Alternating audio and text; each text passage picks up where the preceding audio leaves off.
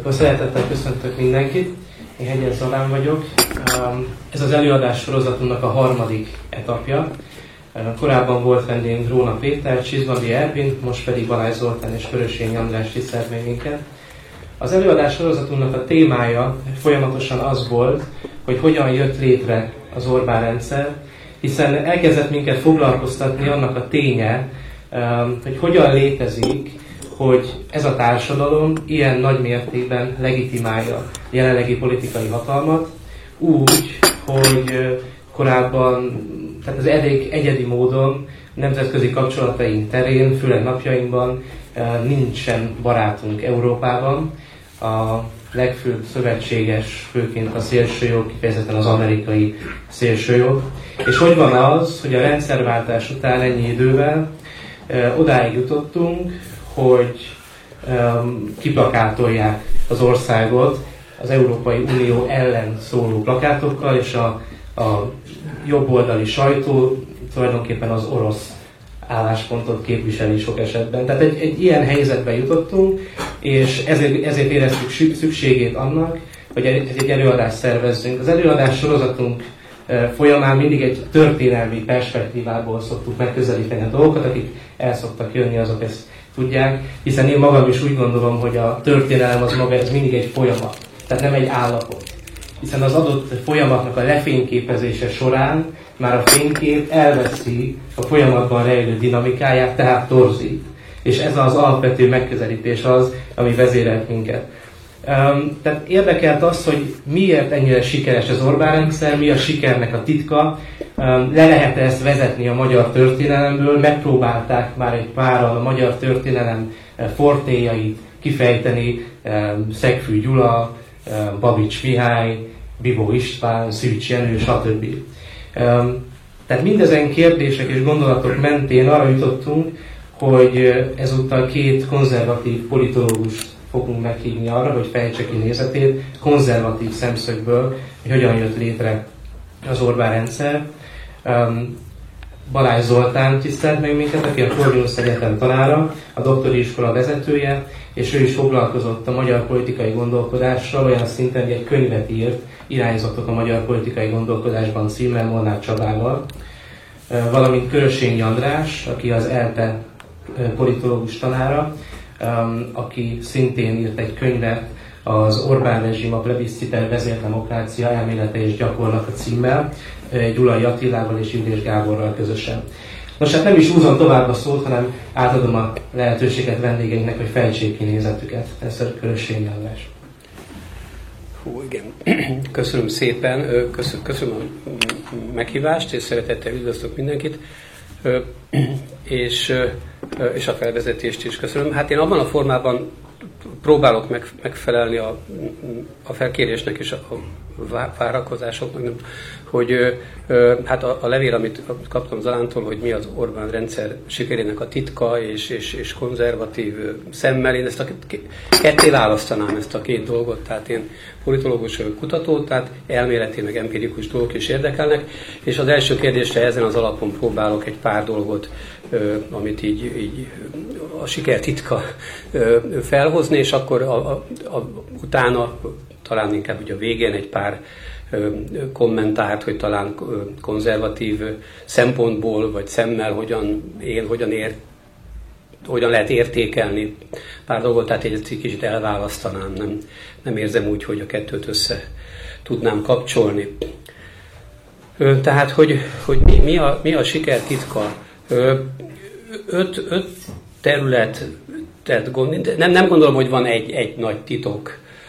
Hát ha csak nem maga a, a, a névadó, tehát az, annak a, a, a politikai tehetsége, ha úgy tetszik, tehát az, azt mondjuk lehetne, ha egy dolgot, akkor nyilván azt kéne kiemelni, ugye ez, tehát Orbán Viktor, akiről rengeteget írtak, meg elemezték, és, és ez joggal van kiemelve a személye, hiszen az egész ugye mi rezsimnek neveztük a könyvünkben, tehát a rezsimnek ő hát a névadója, és ő a középponti figurája, és hát ez egy olyan rezsim, ahol, ami nagyon nagy mértékben hát autokratikus abban az értelemben, hogy egy személy kezében hát nagyon-nagyon nagy hatalom koncentrálódik, azt, azt hiszem, hogy fel, felvetődhet, és lehet, hogy ez, ez biztosan ez, ez volt szó a korábbi, vagy talán az e, Csizmodi Ervin ö, talán beszélt erről, vagy, vagy ő ugye a történeti dolgokban hogy jobban, otthonosabban mozog, hogy fel, felmerülhet akár az is, hogy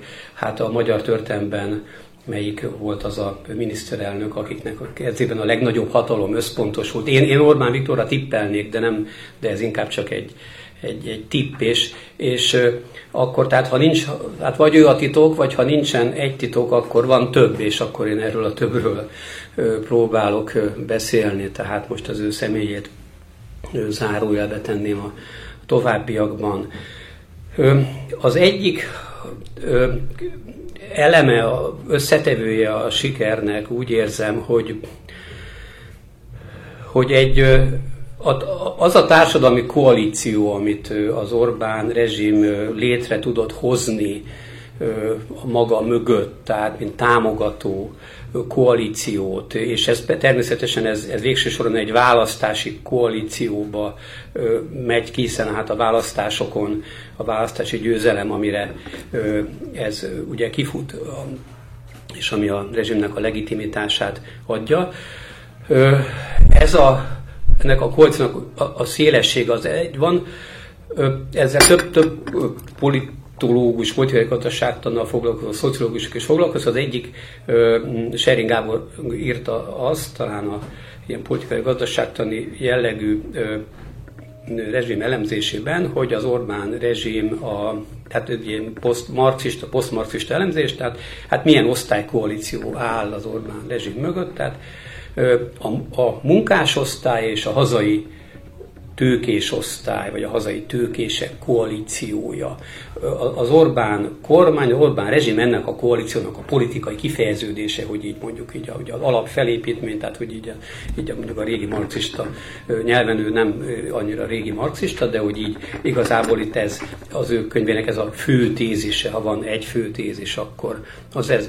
Én azt gondolom, hogy ez egy jó kiindulópont, és én ezt, ezt azt mondanám, hogy ehhez ezt nyitnám tovább, hogy ez a koalíció természetesen ennél szélesebb, és hát alsó társadalomcsoportok, tehát itt gondolunk a munkanélküliekre, és ugye nagyon sokat vitatott, tehát a közmunkaprogram, ami olyanokat beintegrált politikailag és, és társadalmilag, hát ért, erkölcsileg is, a, a, akik ugye a társadalomnak a perifériáján ö, voltak, és hát a, erről nagyon sokat ö, írtak, ö, hát nem feltétlenül ebben a szellemben, de inkább kritikailag, de azt gondolom, hogy ezt ez a fontos számunkra, amit inkább, ahogy én mondtam, és a másik, a fő, amitről a, fő, a legfőbb talán nagy, nagy bázisa, az a középosztály, és ugye és hát a középosztály mellett, ugye említettem, hogy a hazai tőkésosztály, hát ezt kicsit szélesebben lehet, mondhatjuk azt, hogy van egy új, tehát az Orbán rezsim generált, létrehozott egy nem csak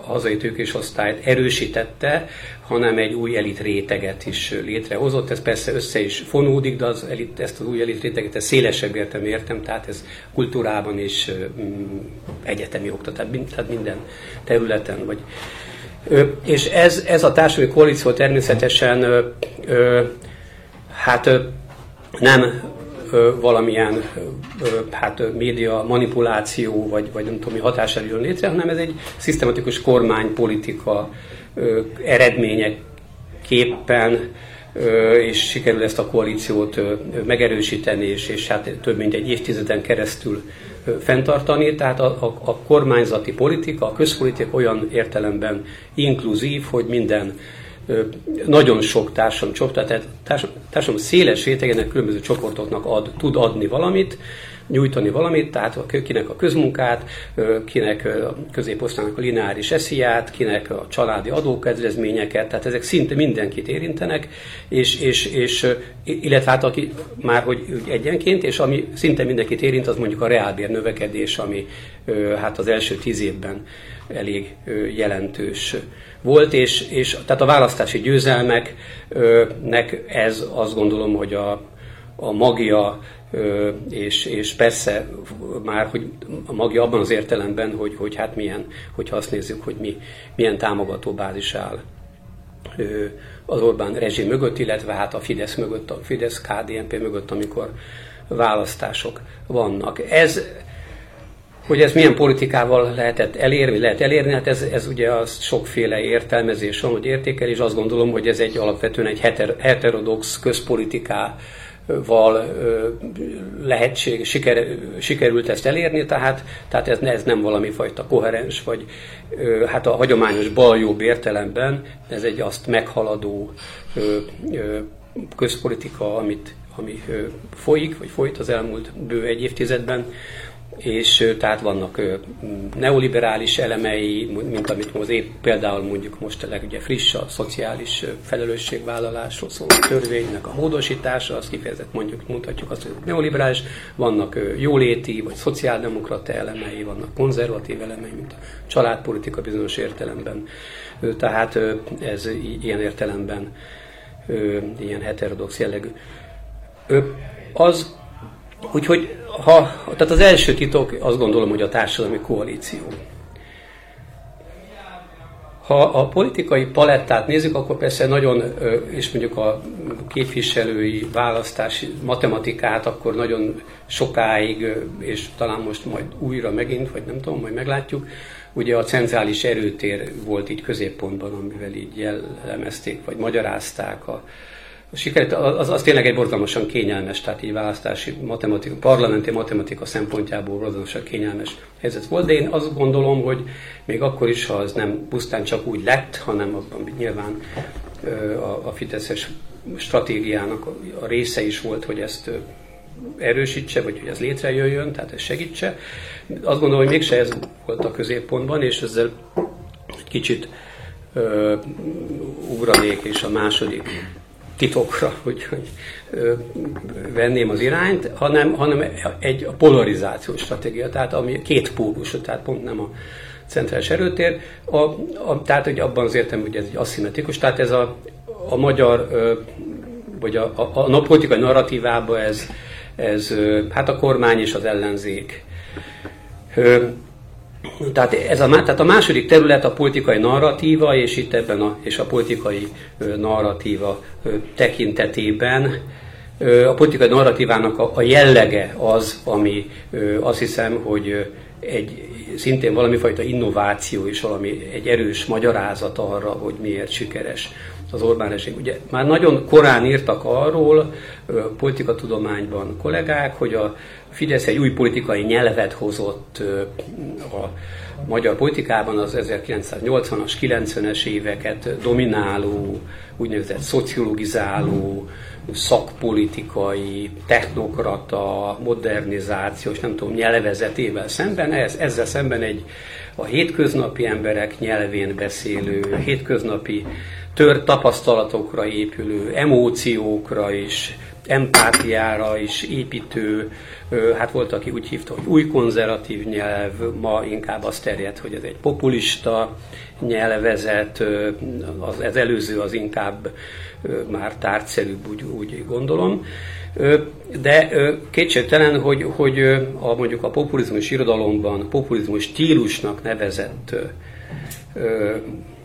dolog, az, az, az megjelenik ebben a nyelvezetben is, tehát stilárisan is megjelenik, és az a fajta populista történet építés, ami egy kicsit ugye a népmesékre emlékeztet, hogy ahol mindig van egy van valami van egy áldozat, és akkor vannak van egy hős, és van, van valami gonosz, és, és akkor ebben a hát a, a hős és az küzd a, a gonoszszal szemben, és, és a, tehát itt ez, ez erősen kapcsolódik ahhoz, hogy egy, hát a, itt ebben a, ugye ez a, a magyar esetben a, ez a történet, ez a, ez a szabadságharc, ami, tehát ez ugye egy a magyar politikai gondolkodásban hagyományosan benne van egy ilyen mag, mag, magára hagyatottság, egy ilyen sérelmi politika, azt minket elnyomnak, hogy ott meghódítanak, meg a török, aztán a, a, a Labanc, tehát az osztrák,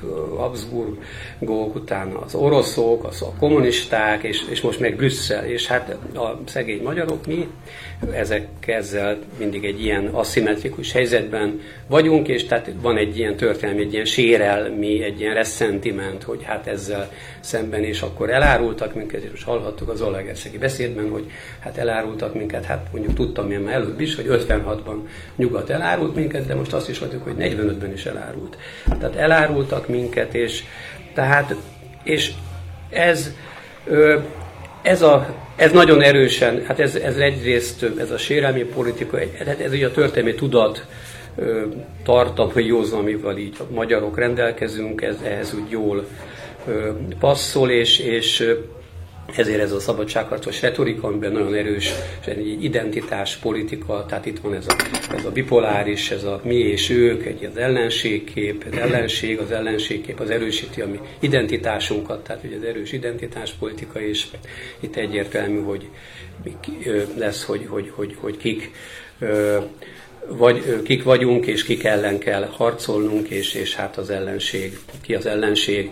És, de ebben a populista ilyen történetmesélben ez az ellenség, ez az ők, ez ugyanakkor egy ilyen nagyon flexibilis dolog, vagy flexibilis egy ilyen kicsit ilyen üres hely, ami így bejettesíthető. Tehát ugye, ahogy így mondtam a példákat, hol ez, hol az, hol Brüsszel, hol a, a nagy tőke, hol Soros, hol annak a hazai, nem tudom, NGO-k, hol az ellenzék, hol a Márkizaj Péter, hol nem tudom, a MTA kutatók. Tehát, hogy ez, ez így, így, így, így felcserélhető. Tehát azt gondolom, hogy ez, ez a ez az ellenség, tehát ez a, ez a polarizációs narratíva és ez az ellenség politika, ami az egész 2010, hát már előbb, tehát a 2000-es évek végétől így jellemezte a Fidesz retorikát, ez nagyon erősen eh, hatott. Tehát én azt gondolom, hogy ez, ez a második titok. A, a harmadik az az, hogy erre a erre egy egész, hogy mondjam, tehát hogy ez nem csak egy, egy, egy retorikai szintű, tehát ez nem csak a, ugye, a diskurzív jelleg, ugye az, az, erről nagyon sokat tudunk, mert Magyarországon relatív a politika tudomány, ami nem olyan nagyon nagy szakma, de, de egy relatív fejlett ennek az úgynevezett ilyen diskurzív iskolának a, a súlya elég nagy, és elég sokan foglalkoznak ezzel, és ezt úgy elég jól kielemezték. Tehát erről sokkal többet tudunk, mint sok másról, amivel senki nem, a kutya nem foglalkozik. De, hogy, de ez nem marad, amit most szeretnék ezt hozzátenni, hogy ez nem marad ö, ilyen diskurzív szinten, hanem ö, erre egy egész politikai stratégia épül annyiban, hogy ugye mire, miért jó, miért van szükség, mi a funkciója ennek a, ennek a narratívának? Hát az, hogy ugye megértsük a, a világot, hát a választópolgárok, hogy, hogy megértsük, tehát hogy a politikát, ami egy nagyon elég érthetetlen, komplex dolog, tehát úgy értelmet ad a dolgoknak, helyére kerülnek, hogy ki miért oroszok, Washington, Pentagon, Brüsszel, nem tudom mindenki miért, hogy van, és és, és hát a politikai folyamat egyes elemeit ebbe elég jól bele lehet helyezni. De amit, ami a harmadik titok az az, hogy minden más, amit úgy hívunk, hogy mondjuk közpolitika, közpolitikák, szakpolitikák, pub, tehát a public policy, amiről mondjuk hát, hogy egy kicsit leegyszerűsítve úgy mondanám, hogy a liberális demokráciák elmélete szerint a választási küzdelmek folynak, hogy melyik párt mondjuk milyen egészségpolitikát, milyen adópolitikát, milyen olyan politikát. Az összes ilyen kérdés ebben a alárendelődik ennek a politikai narratívának, és minden kérdés csak annyiban érdekes, amennyiben ezt a narratívát erősíti.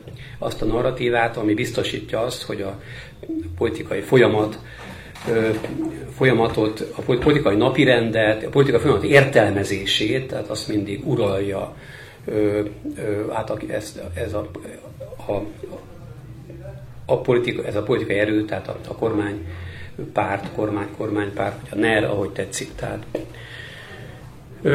és ez, amit ugye felejthetetlen G. Fodor Gábor megfogalmaz, ugye a, a, a pillanat uralása, tehát hogy ez, ez így, ami, ami mindig ezt biztosítja, hogy a politikai folyamatot, a agendát, azt kontrolláljuk, és, és minden kérdés csak annyiban érdekes, tehát egy, egy szakpolitikai kérdés, hogy ezt segíti vagy nem segíti, és akkor fontos, hogyha azt.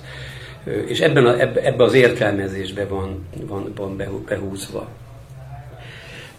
Ez ö, ennek ö,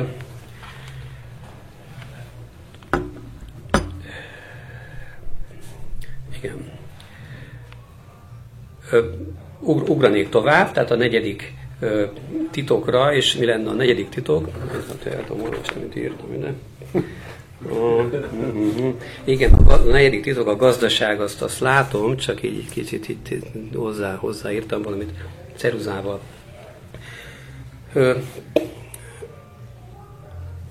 A gazdasági erőforrások, gazdaság. Hát ezt nagyon sokféle meg lehet közelíteni, és, és mm, én egyetlen egy dolgot szeretnék kiemelni, a, az, az Európai Uniós tagságunknak és az Európai Uniós transfereknek a szerepét. Én azt gondolom, hogy Magyarországon nem lenne Orbán rezsim, hogyha Magyarország nem lenne Európai Uniós tagállam. Tehát volt a politikatudományban egy kis visszhangot keltett ilyen journal article, tehát ilyen akademik cikke a, a Bozóki Andrásnak és Hegedűs Dánielnek, ami nagyon, nagyon jó cikk volt, és ez a gondolat is szerepelt benne, de a fő gondolata az volt, meg talán a címe is, hogy az Európai Unió, mint ami valami korlátot jelent a hát az illiberális rezsimnek, ugye az hát gátakat szab az unióban, mégis viselkedni kell, és hát azért nincsen már nem tudom milyen diktatúra, mert hát az unión belül vagyunk, tehát az unió jó dolog. Most egy kicsit ezt megfordítva, azt mondanám, hogy az unió nélkül nem is lenne Orbán rezsim, tehát nem tudott volna még egyszer olyan ö, nagy győzelmet elérni. Uniós transferek nélkül nem tudott volna olyan ö, gazdasági, hát az uniós transferek, tehát a GDP, hát valaki 3-4 százaléka körül van évente.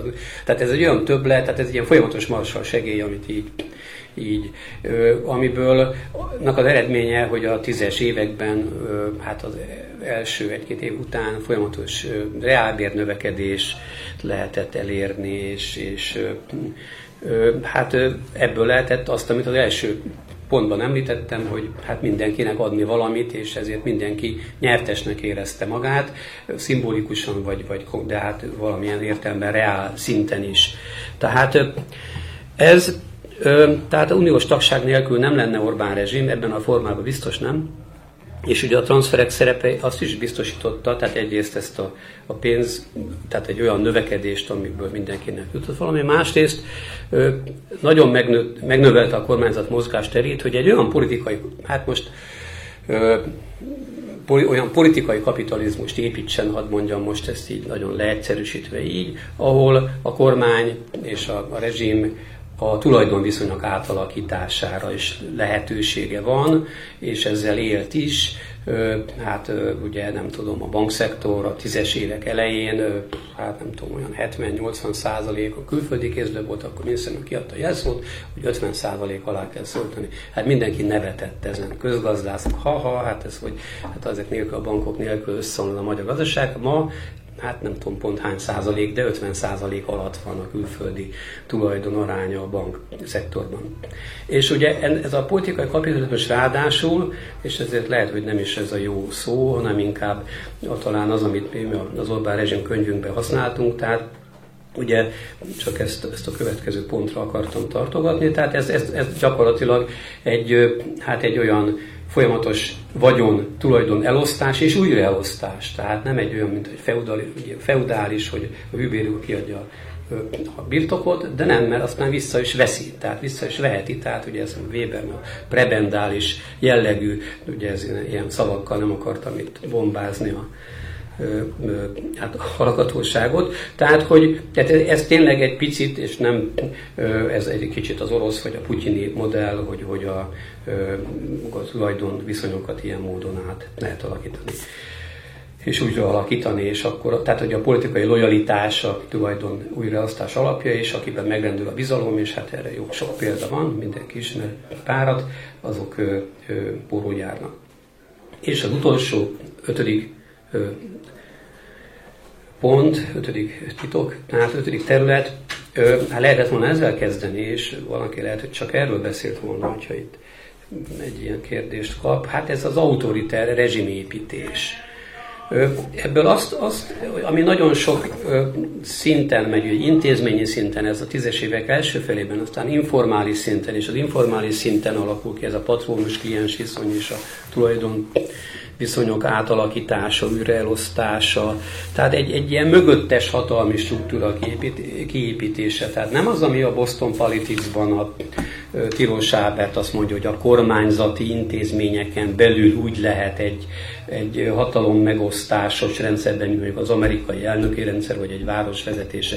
Ez csak úgy lehet működtetni, hogyha kormányzati szervezetek közötti összhangot személyes viszonyokkal meg, meg olajozzák, vagy, vagy összeszövik, vagy, mert különben, mert egyszerűen hát különben padhelyzetekhez vezet ne a kormányzás, hanem az egész állam, egy, egy a mély állam fogalom, amit tehát, hogy ez, tehát valami fajta az egész államot, sőt az államon túl társadalmi szfért, területeket, ö, ö, felsőoktatás, sport, kultúra, azokat is felölelő egy ilyen, egy ilyen háló épül épült ki fokozatosan a tízes években, először a legfontosabb területeken, és a 2018-ban akkor ért el talán mondjuk a kulturális területet, az pont, na, mikor a könyvünket, Orbán rezsimet írtuk, akkor ez az egyik példa, ez a kulturális terület lett, és akkor az olyan úgy tűnt, hogy az egy frissebb terület előtte nem foglalkoztak, tehát az nem volt benne a média, tehát a, pénz, a bankszektor, a média azok voltak először, és hát ez mondjuk így, így később jött. És mi lenne itt a titok? Én azt gondolom, hogy itt az autoritár rezsimépítésben, tehát a titok, tehát valami innováció vagy sajátosság az, hogy egy, egy ilyen plebisciter rezsimépítés történik, tehát egy olyan vezérdemokrácia, ahol a népnek ami autoritár, és, és a kormány autonóm, nagyon széles körű autonómia, szélesebb körű, mint a liberális demokráciákban, de, a népnek, de mégis a népnek valahol van valami vétójoga. A választásokon, illetve hát folyamatosan van, azt látjuk, hogy időnként bizonyos dolgokban ö, ö, meghátrálnak, vagy egy, egyáltalán nem is eleve, vagy eleve responsív módon próbálja a kormány a politikát ö, alakítani, ahogy az első pontban mondtam, hogy hát mindenki jól járjon. Tehát, hogy ö, ez ö, nem ö, ebben az értelemben működik ez a autoriter rezsim, vagy, vagy talán ez, ez, ez egy innováció és egy, egy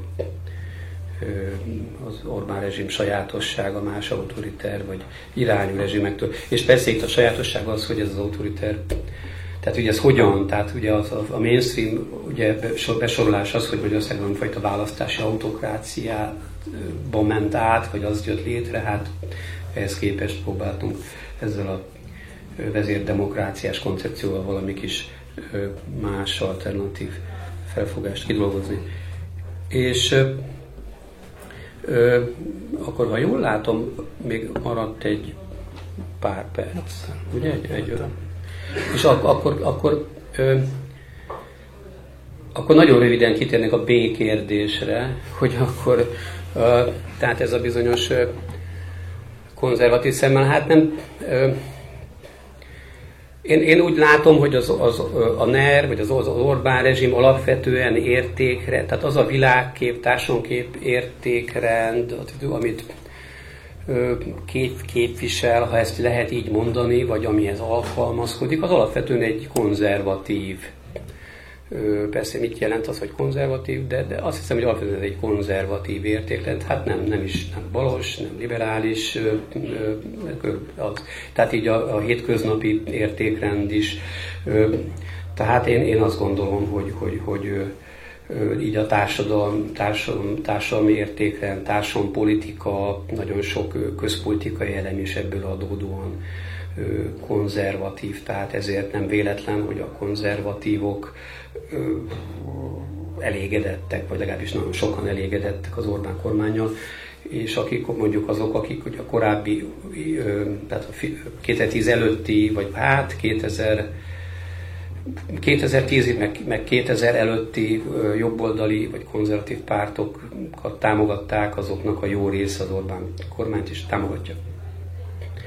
Ahol ö, úgy, én úgy érzem, hogy ahol ez talán kevésbé stimmel, vagy, vagy nem stimmel annyira, az, az a politika. Tehát a, tehát azok a rezsim jellemzők, amik most hát nem ezzel a szemmel beszélt, próbáltam beszélni a titkokról, de, de talán nem, nem, de talán mégis így, ha visszautalhatok arra, tehát amit így talán így kicsit ilyen kritikailag fel lehet vetni, az, az egyik, így, ahol ugye a hagyományos konzervativizmus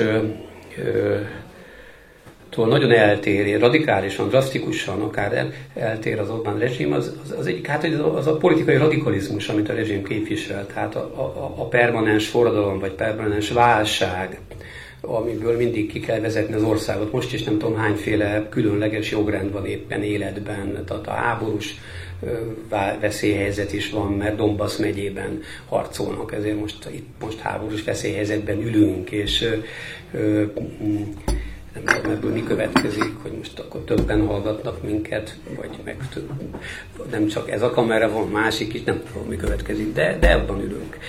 Ö, és, és ez, ez kapcsolódik, tehát hogy a politikának egy ilyen totális felfogása, ez, ez, ez teljesen idegen a, hát a hagyományos konzervativizmustól. A második dolog, amit így említenék, ez a, ez a nagyon radikális intézményi reformok, tehát nem csak intézményi reformok, volt szó, vagy intézményváltozás, hanem, hanem kifejezetten intézményellenességről és az intézmények megkerüléséről, és hát ugye, és hát nem csak most így intézmény, mint hogy bizonyos szervezetek, hanem hát ugye a jogrend tekintetében is ez áll, tehát részben a jogrendnek önkényes alakítgatásáról, vagy, vagy pedig egyszerűen megkerüléséről, tehát, vagy, illetve hát a jog teljes, vagy, vagy instrumentalizálás. Tehát ez, én itt is érzek olyat, hogy itt ez, ez, egy, ez egy olyan fajta intézményellenességet, amit, amit mondjuk hát sokan felhúzzák a szemöldöküket, és erről akik így ilyen kicsit ilyen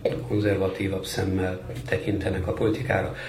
És a harmadik, itt a, a titkoknál az ötödiknél végén emlegetett autoriter hatalomgyakorlás. Tehát nagyon sok minden önkényes, tehát az önkényes döntéshozatal. Hát ez éppen az bizonyos autokratikus egyszemélyi döntési jellegből is következik, másrészt abból, hogy hát a hatalom ellenőrizetlenné vált, hát részben az ellensúlyok, meg nem tudom, meg ellenőrizetlenné vált abban is, hogy amire itt nem volt idő kifejteni, hogy, hogy mi a jelentősége a, a, a az, az, az, mindig van ellenségkép a politikában, tehát az ellenségkép nélkül nincsen politika, tehát ez mondjuk.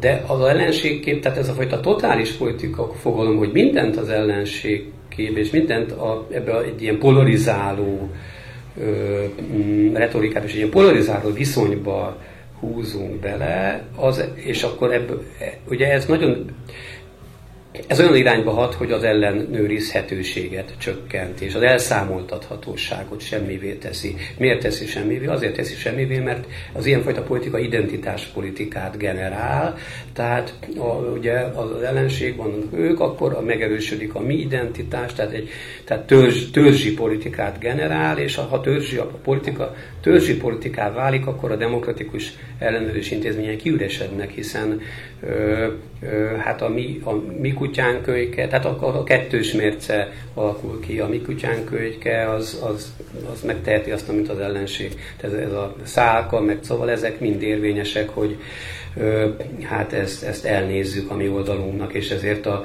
a mi kormányunk az nem tud rosszul dönteni, az nem tud rossz politikát csinálni, annak mindig igazan is. Még ha nincs igaza, akkor is igaza van, mert ott van az a gonosz ellenség, és az nem jó. Tehát ugye ez gyakorlatilag az elszámoltathatóságot nagyon-nagyon meggyengíti. és hát ezt az autoritár hatalomgyakorlást a karizmatikus jellege a, a vezérdemokráciának az is erősíti. És, és végül utolsó pont, és akkor ezzel be is szeretném, be is, be is szeretném fejezni, és talán nem beszéltem agyon az időt, hogy a, még talán egy ilyen negyedik vonás, és ami így nem annyira passzol, vagy illik egy ilyen konzervatív politika képhez, hogy ez a és itt ennyiben igaz a populistázás, tehát hogy van ez a populista retorika, hogy hát a, a, az állandó a népakaratra és a népre történő hivatkozás az, az tehát a nép, mint a nép akarata, az Isten akarata, tehát hogy ez, ez, ez az nagyon, ez nagyon-nagyon idegen a konzervatív politika képtől, aki az népet nem ennyi ilyen, ilyen értelemben nem emeli piadesztára, és hát hogy a nép meg a döntéshozatal közé mindenféle filtereket, meg intézményeket, meg közvetítőket előszeretettel berak ilyen közvetítőket, és tehát így ez, ez, tehát azt gondolom, hogy, hogy, hogy, hogy, hogy az Orbán rezsim jobboldali társadalmi, társadalom képében konzervatív, de, de a politikai rezsim építésben és politizálásban nagyon sok tekintetben nem az, hanem radikális, intézményellenes, és, és, és ezért, ezért eltér tőle. Köszönöm szépen. Köszönjük szépen Körösényi Andrásnak. Vissza fogunk majd térni az öt titokra és a konzervativizmusra, de mielőtt föltenném a kérdéseimet, átadom a szót Balázs Zoltánnak. Köszönöm szépen a szót, meg a meghívást, és köszönöm a nagy érdeklődést is. Nem gondoltam volna, hogy ilyen sokan itt lesznek, itt lesztek. Kicsit deja vu érzés, ugye ilyenkor az ember visszagondol a saját ilyen korára, hogy akkor milyen előadásokat hallgatom, akkor én ültem ott. Igaz, András már akkor is részben itt ült, mert akkor is magyarázta a rendszernek a titkait. De van egy ilyen, van egy ilyen érzésem. Hát nem tudom, hogy itt ülök közül ki fog majd következő rendszer elemzésénél itt ülni. Na mindegy. Szóval nyilván nem fogok olyasmikre be, igyekszem nem beszélni, amelyekről, amelyekről már el, amelyekről az András beszélt, és amit elmondott, annak a jelentős részével egyetértek, van egy vagy két pont, amiben másképp gondolom. Meg az is igaz, hogy amiről amit mondani szeretnék, ahhoz ugye két ilyen előzetes tartozik, hogy egyrészt én is valamelyest tájékozottabb, meg esetleg idős emberként beszélek, de nem feltétlenül tudósként a szónak abban az értelmében, hogy mondani fogok az mögött nagyon exakt empirikus bizonyításokat nyilván nem fogok tudni mondani vagy tenni. A másik pedig, hogy nem, nem is tudom, fontos. Na, szóval vágjunk bele. Tehát én úgy gondolom, hogy három, én három kérdést gondoltam. Az egyik, az egyik kérdés úgy hangzik, hogy, hogy hol keletkezik a politika. A másik kérdés úgy hangzik, hogy hogyan kormányoznak. És a negyedik kérdés pedig, vagy a harmadik kérdés úgy hangzik, hogy mit várnak a, a, az emberek, a kormányzottak a, kormányzó, a kormánytól vagy a kormányzástól. És igen, ezt akartam mondani az imént mégiscsak fontos. Tehát én bepróbálom, amit András nem tett meg, egy kicsit olyan nemzetközi vagy komparatívabb szempontokat is bevetve megválaszolni ezeket a kérdéseket. Ugye az egyik, és ez talán annyi kiegészítő megjegyzés még belefér, hogy Ugye két hibát lehet elkövetni, az egyik hiba az, hogyha csak nemzetközi tényezőkkel magyarázunk valamilyen belpolitikai eseményt, a másik pedig az, amikor csak belpolitikai tényezőkkel magyarázunk valamilyen belpolitikai dolgot. De nem elfelejtkezünk arról, hogy Magyarország egy térben van, történeti térben is, és hát nyilván nemzetközi térben is.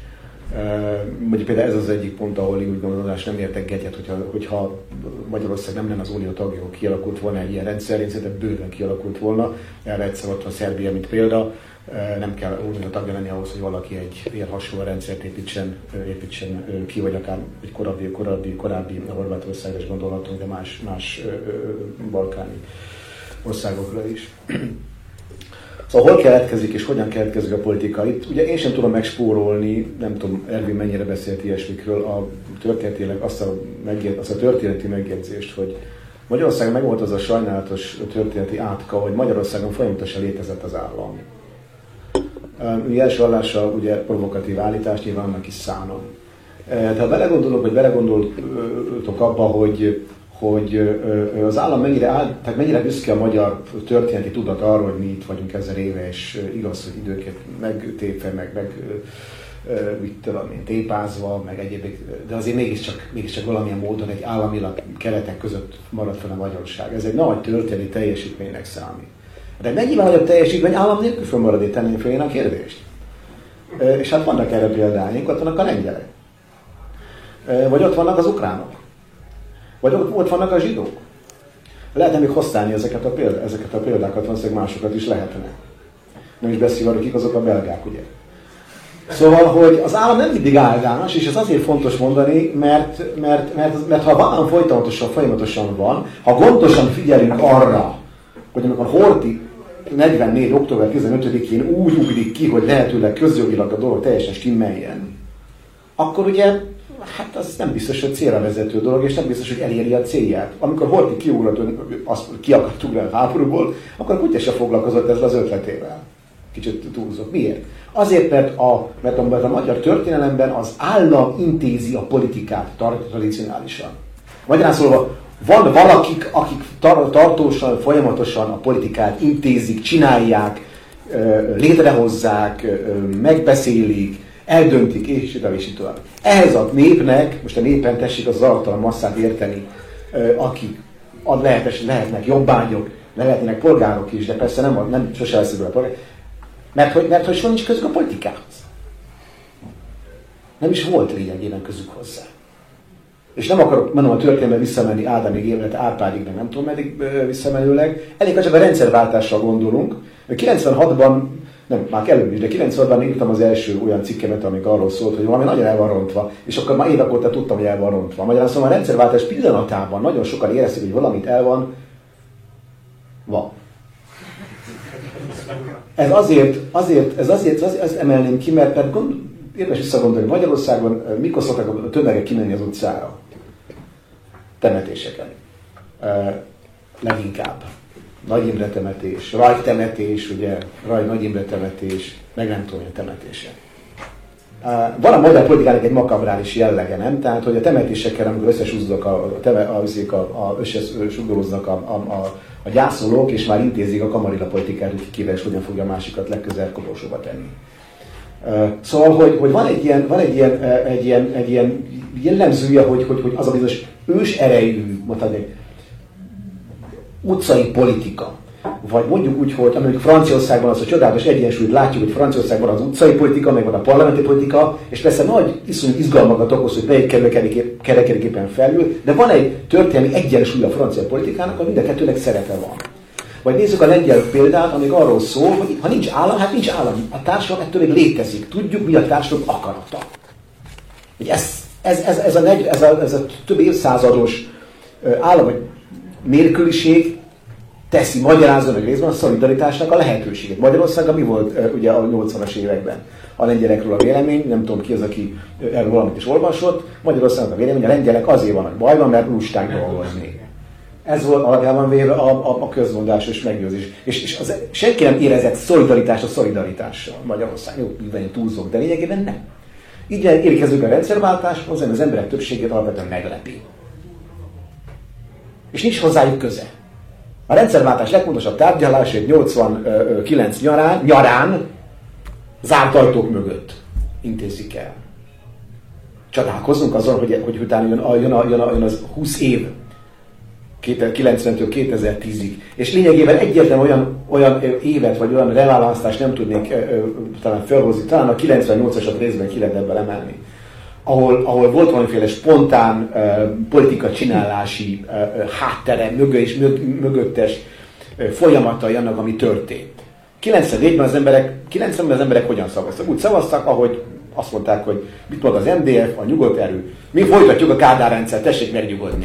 Hát akkor, akkor jöjjek szavazó. 91-ben azt mondta a Horgyula, hogy mi hozzuk vissza igazán a Kádár rendszer. Hát akkor tessék ránk szavazni. Nagyon szívesen. Mi majd intézzük a politikát. Magyarországon az első igazi populista nem Hormán Viktor volt, még nem is Tordján József, hanem, hanem. Horn Gyula találja fel azt, hogy, hogy a parlament az lényegtelen. Koalíciós tárgyalás? Nem. Ad a lakossági fórumok.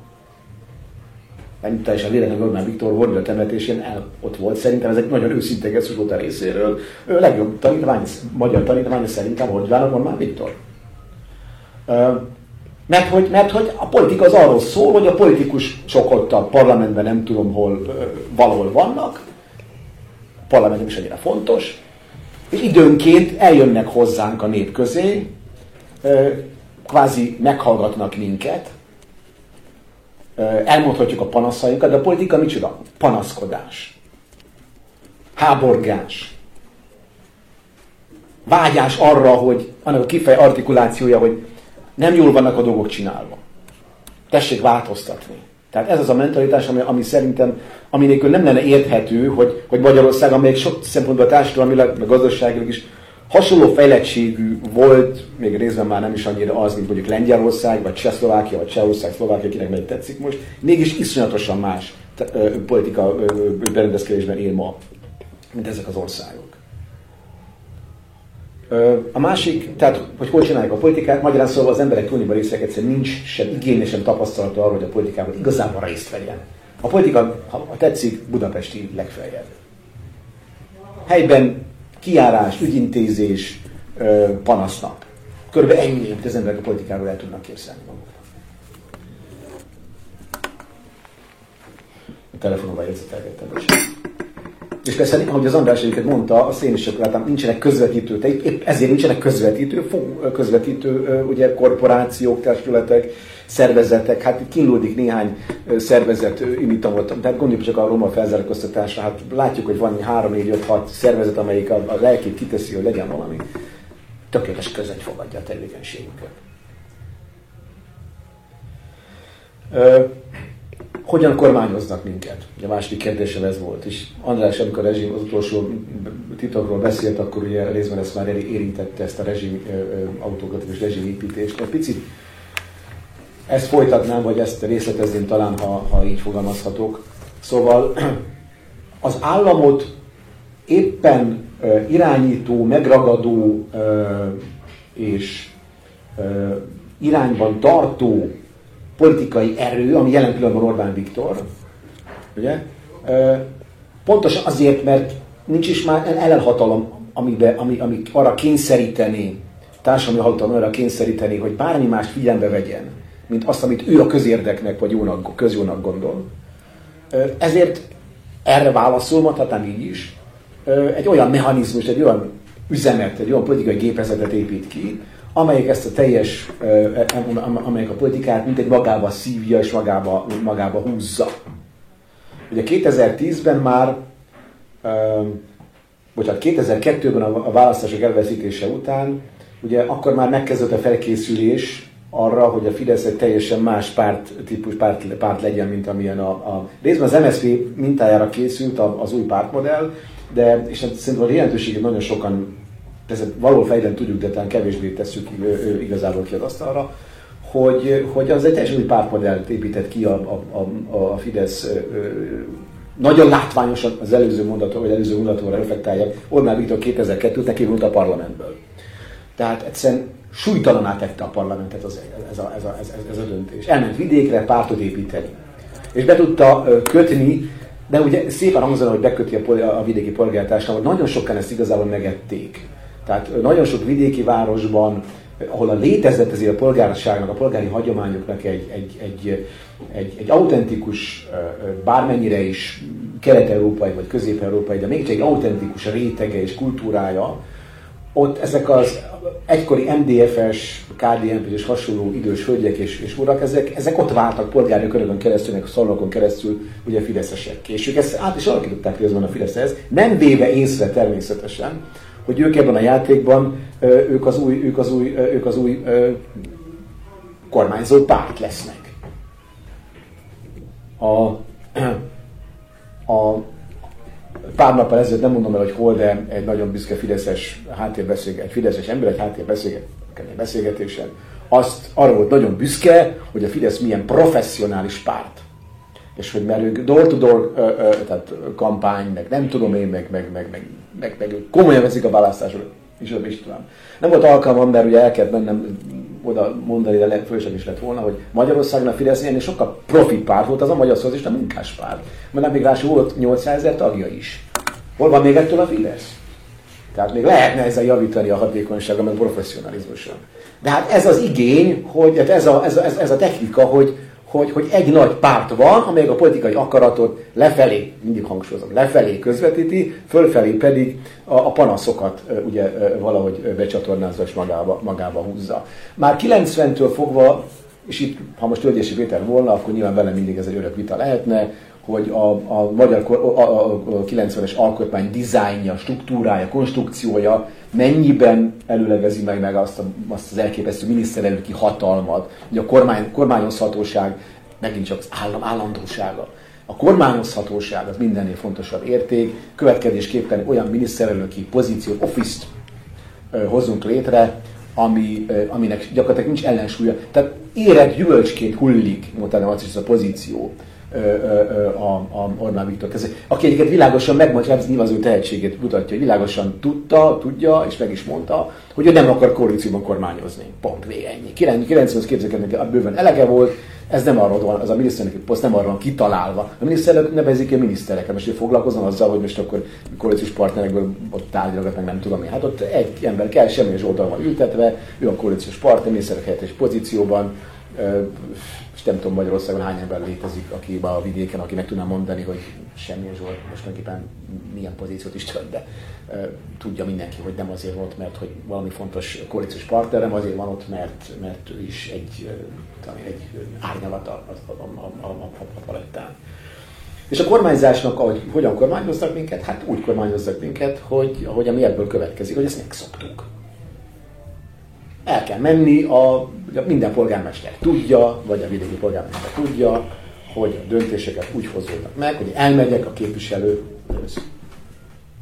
aki a tényleges fölispán. Tehát Magyarországon fölispáni rendszerek az volt a lényege, hogy a listánok intézték a, a vármegye, ők, ők, they run the country, tehát ők vezették az, a, a megyét, a főispán pedig, pedig, pedig mit csinált? A választási sikert, ö, ö, sikerét fele. Tehát azért, hogy a kormánypárt jön nyerjen. Ennyi. Ez volt a főispáni rendszer. Nem most a kormányhivatal, de lényegében ez, a, ez, a, ez, volt a rendszer. Neki kell hozni az eredményt. Következésképpen ő a legfontosabb politikai személy természetesen a, a, a, a megyében. Úgyhogy ez a még ezt lehetne cifrázni, nem akarom az időt ezzel hozni. Szinte mindenki el tudná mondani, hogy hogyan zajlik a politikai csinálás, illetve hogyan kormányozzak minket.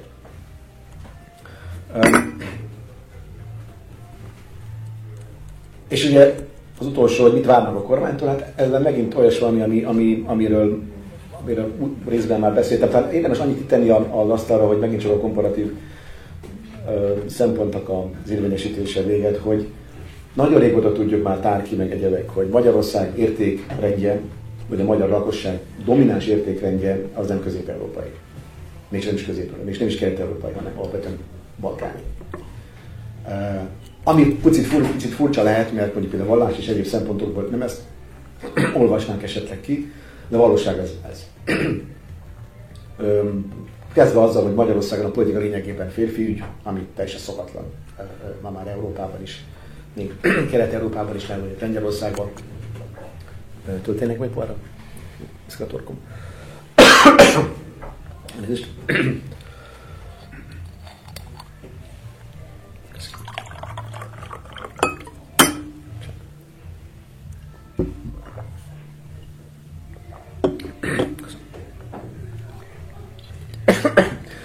azzal, hogy a, az ügyeskedések világa, ugye jó, megint csak 90-ben, aki a rendszerváltás megélte, az, az a sokszor olvasott olyat, hogy hát a magyar gazdasági csoda, meg hát a, a harmadik szektor, meg a magyar már, már tulajdonképpen már kapitalizmus van, és hát sikerre vagyunk ítélve, mi vagyunk kelet a legjobb. Később, a, később jön az a kiózanodás, amit nyilván kevesebb, de ilyen élesebb szemű közgazdász, mint a szociológusok észleltek, hogy ez nem kapitalizmus Magyarországon van, nem is protokapitalizmus, annál sokkal rosszabb. Lényegében az, hogy Magyarországon kialakult az a, az a megint csak balkáni ügyeskedő világ, ami kétségkívül élhetővé tette, élhetővé tette ezt a bizonyos barakkot, de ennek köze nem ahhoz, amit kapitalizmuson érteni szok, ért, ért, értünk, és amelyik a kapitalizmus valójában tényleg a világ leg, a leg, eddig ismert leghatékonyabb és legnagyobb jólétet biztosítani képes rendszeré modelljévé tudta tenni, és amelynek természetesen erkölcsi és egyéb társadalmi szövetekbeli okai vannak, amelyek Magyarországon teljesen, teljesen majdnem, majdnem teljesen hiányoznak, vagy legalábbis nagy mértékben hiányoznak. Tehát azt akarom mondani itt is, hogy de ezt megint ismert dolgokat sorolni, csak föl nem akarom őket mint ebben ezért felsorolni az adóelkerüléstől, a, a, a bizalom, a krónikus bizalom hiányon, ami a társadalom különböző távoli levő tagjait érinti, a, a szinte patológiás családcentrikusságon is egy konzervatív, persze furcsa hangzik ez a kifejezés, de nyilván értitek, hogy mire gondolok, tehát arra, hogy, hogy senkiben másban nem bízunk, csak a családban, senki mástól nem várunk előre segítséget, mint a családtól. Tehát ezek a patológikus jelenségek, amelyek, amelyek Magyarországon bilán nagyon messze viszik Csehországtól is, pedig hozzánk közel van. Vagy messzi, messzi viszi még akár Ausztriától is, amelyeket szintén állandóan szoktuk hozni példának és példaképpen. Még a ország magyar monarchiában is dacára annak, hogy ez egy nagyon-nagyon nagy szép piac volt, a magyar, meg a ciszlajtán világ, és elsősorban ciszlajtán nem is annyira a Galíciát értem, hanem ugye cseh, osztrák tartományokat, ezek, ezek, ezek ég és földnek voltak tulajdonképpen tekinthető. és um, itt a végén, itt ez a három dolgot föltett fölöttem, nem, hogy föl um, um, vázoltam, egy reflexió, az, ami az András egyik kifejezés, ami már a konzervatizmushoz tartozik. Én magam részéről egyébként, ahogy, ahogy gondolom, kiderült a rendszerváltás óta, szkeptikus vagyok a magyar esélyeket illetően.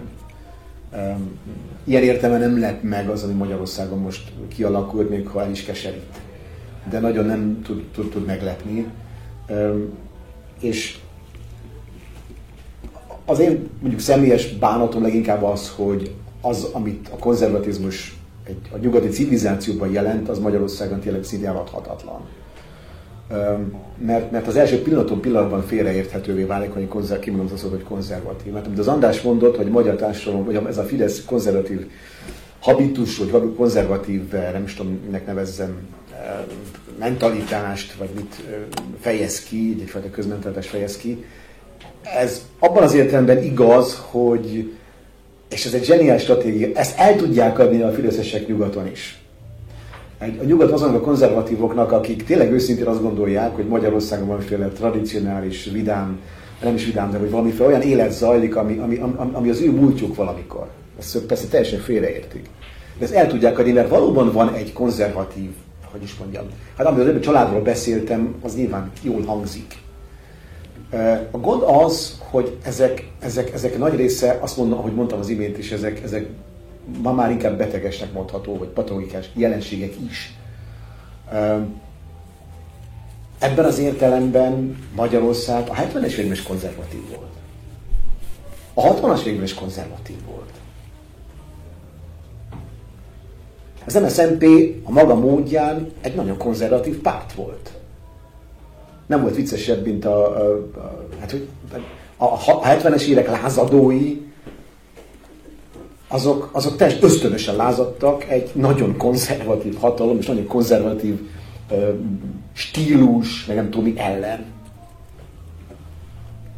Tehát az, ahogy a 70-es években a hosszú fiatalokat, vagy a farmeradrágot ugye dekadenciának minősítették, semmi nem különbözik attól, mint hogy Bencsik András dekadensnek minősíti, a nem tudom kicsi, a, a, a, a slam költészetet. Ugyanaz a mentalitás.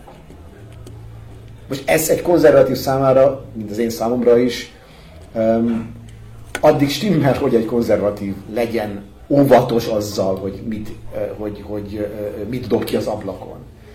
De az a konzervativizmus, amit, amit, amit ahogy azt nyugaton értik, az, az, az, nem, a, az, nem a, az, az nem maradiság, vagy valamiféle őrizzük, mert, mert, mert itt olyan önmagában szép és jó.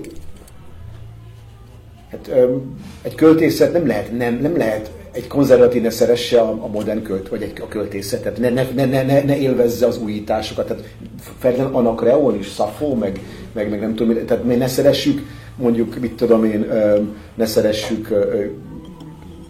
mondjatok hirtelen jó példát ide, és ne, ne szeressük Vörös Martit, mert korszerűbb, mint, mint, mint Berzsenyi Dániel. Hát ilyen hülyeséget nem lehet nyilván, sem, senki nem gondol.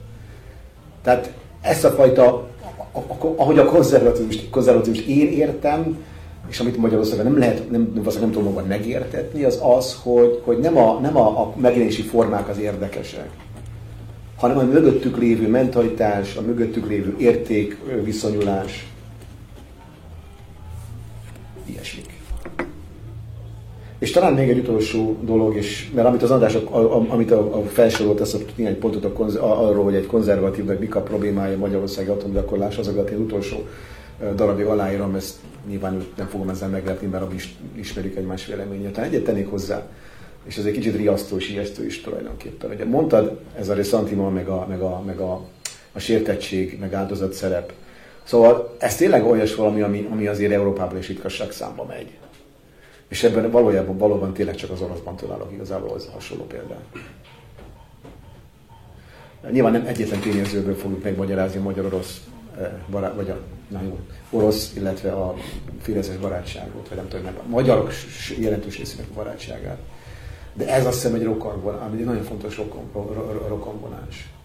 Hogy az orosz, nem csak mások is, sokan mondják, emlékszem John Lukácsig visszamenőleg, aki 45 ugyanezt érezte az oroszokban, hogy, hogy kétségbe esetten kapaszkodnak ahhoz, hogy őket tisztelni kell. És a formális, az utolsó korty, konyakig figyeltek arra, hogy ugyanazt kapják, mint az amerikaiak, vagy van. Ez, ez, ezzel voltak elfoglalva, hogy ugyanazt a tiszteletet megkapják-e a, a helyben, mint amit megkaptak a nyugati hatalmak. Tehát ez a, ez a, ez a, ez a kényszeres rá, rá ö, ö, függeszkedés arra, hogy minket tisztelni kell, ez megint csak beteges és kóros valami. És az az érzésem, hogy, hogy, hogy ez egy belső félelem, ennek az oka egy belső félelem, egy belső bizonytalanság, egy belső, egy belső tartáshiány, ami összefügg azzal, hogy ha nincs a családapa, mert ugye Navi lényegében családapa, a családapa, tehát ő nem, őnek nem kell tökéletesnek lennie, őnek elég, ha van. Úgy azt várjuk, hogy legyen. Az, hogy most, az, hogy most hogy, hogy őtől, őtől elfogadjuk, hogy megver minket, ugye? Mert hát ez a dolog, hát ez az, az dolog. Nem kell, nem kell neki tökéletesnek lennie. Sokan azt gondolják, hogy a politikában a morális azt jelenti, hogy, hogy, hogy, hogy hát a, az erkölcsi értékeket a politikusoknak meg kell tartaniuk. Uh, nyilván egy konzervatív megbocsátott tud talán lenni, nem tudom, mennyire igaz ez. De, de itt, itt, itt a patológikus jelleg azzal függ össze, hogy, hogy a bántalmazót is, is szeretjük. Uh, és ez, ez, ez biztos, hogy, hogy, hogy nem, ez, ez, ez, ez, az én konzervatív felfogásomhoz abszolút nem tud, nem tud összeférni. Mert a bántalmazó szeretése az azt jelenti, hogy én magam nem vagyok igazából magamnál, nem tudtam egy olyan tudatot, egy olyan tartást elsajátítani, vagy pedig, vagy pedig megerősíteni magamban, ami, amikor azt tudom mondani, hogy nem.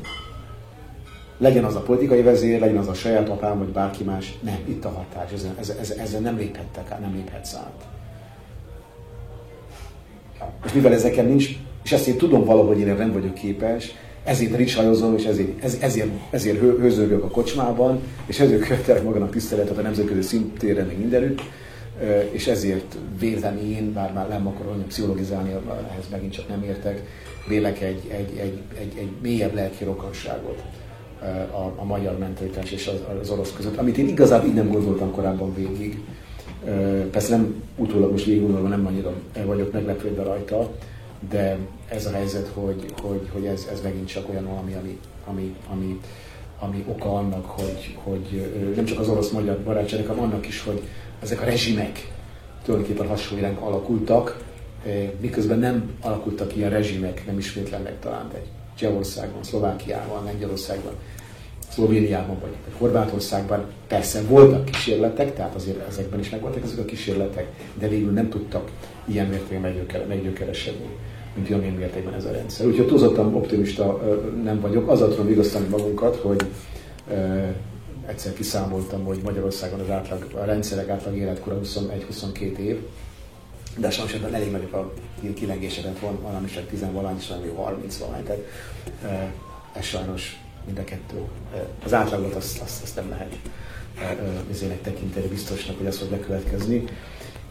Viszont ebből is következik, hogy egy rendszernek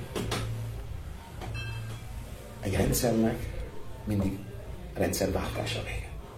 Köszönöm. Köszönjük szépen.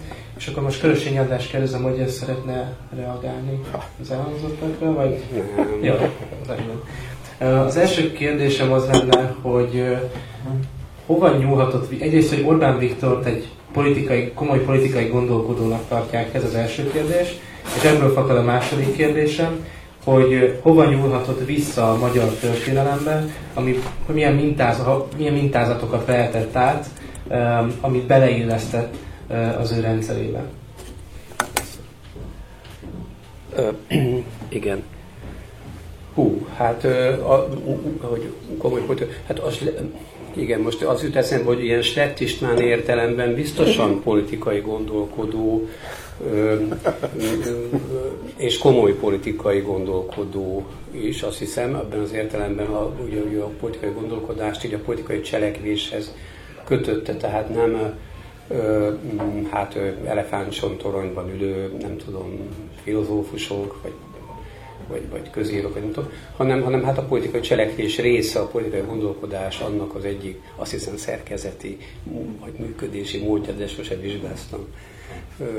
Svettnél valami ilyesmi, tehát hogy az úgy része a, a politika csinálásnak, és hát ha így tekintünk, már pedig hát azt hiszem, hogy politikus esetében talán ez így helyén való is, vagy, vagy így kellene, lehet, lehet, legalábbis lehet így tekinteni, akkor a, akkor a válasz igen, más, más, milyen más értelemben, ezt most így hirtelen nem, nem tudnék más, nem tudnék más értelmet így, amiben ez így értelmes lenne a kérdés nekem. Nem tudom, hogy így, így gondolta, nem? A másik, második kérdés arra most így azt hiszem, hogy nem tudnék hirtelen válaszolni.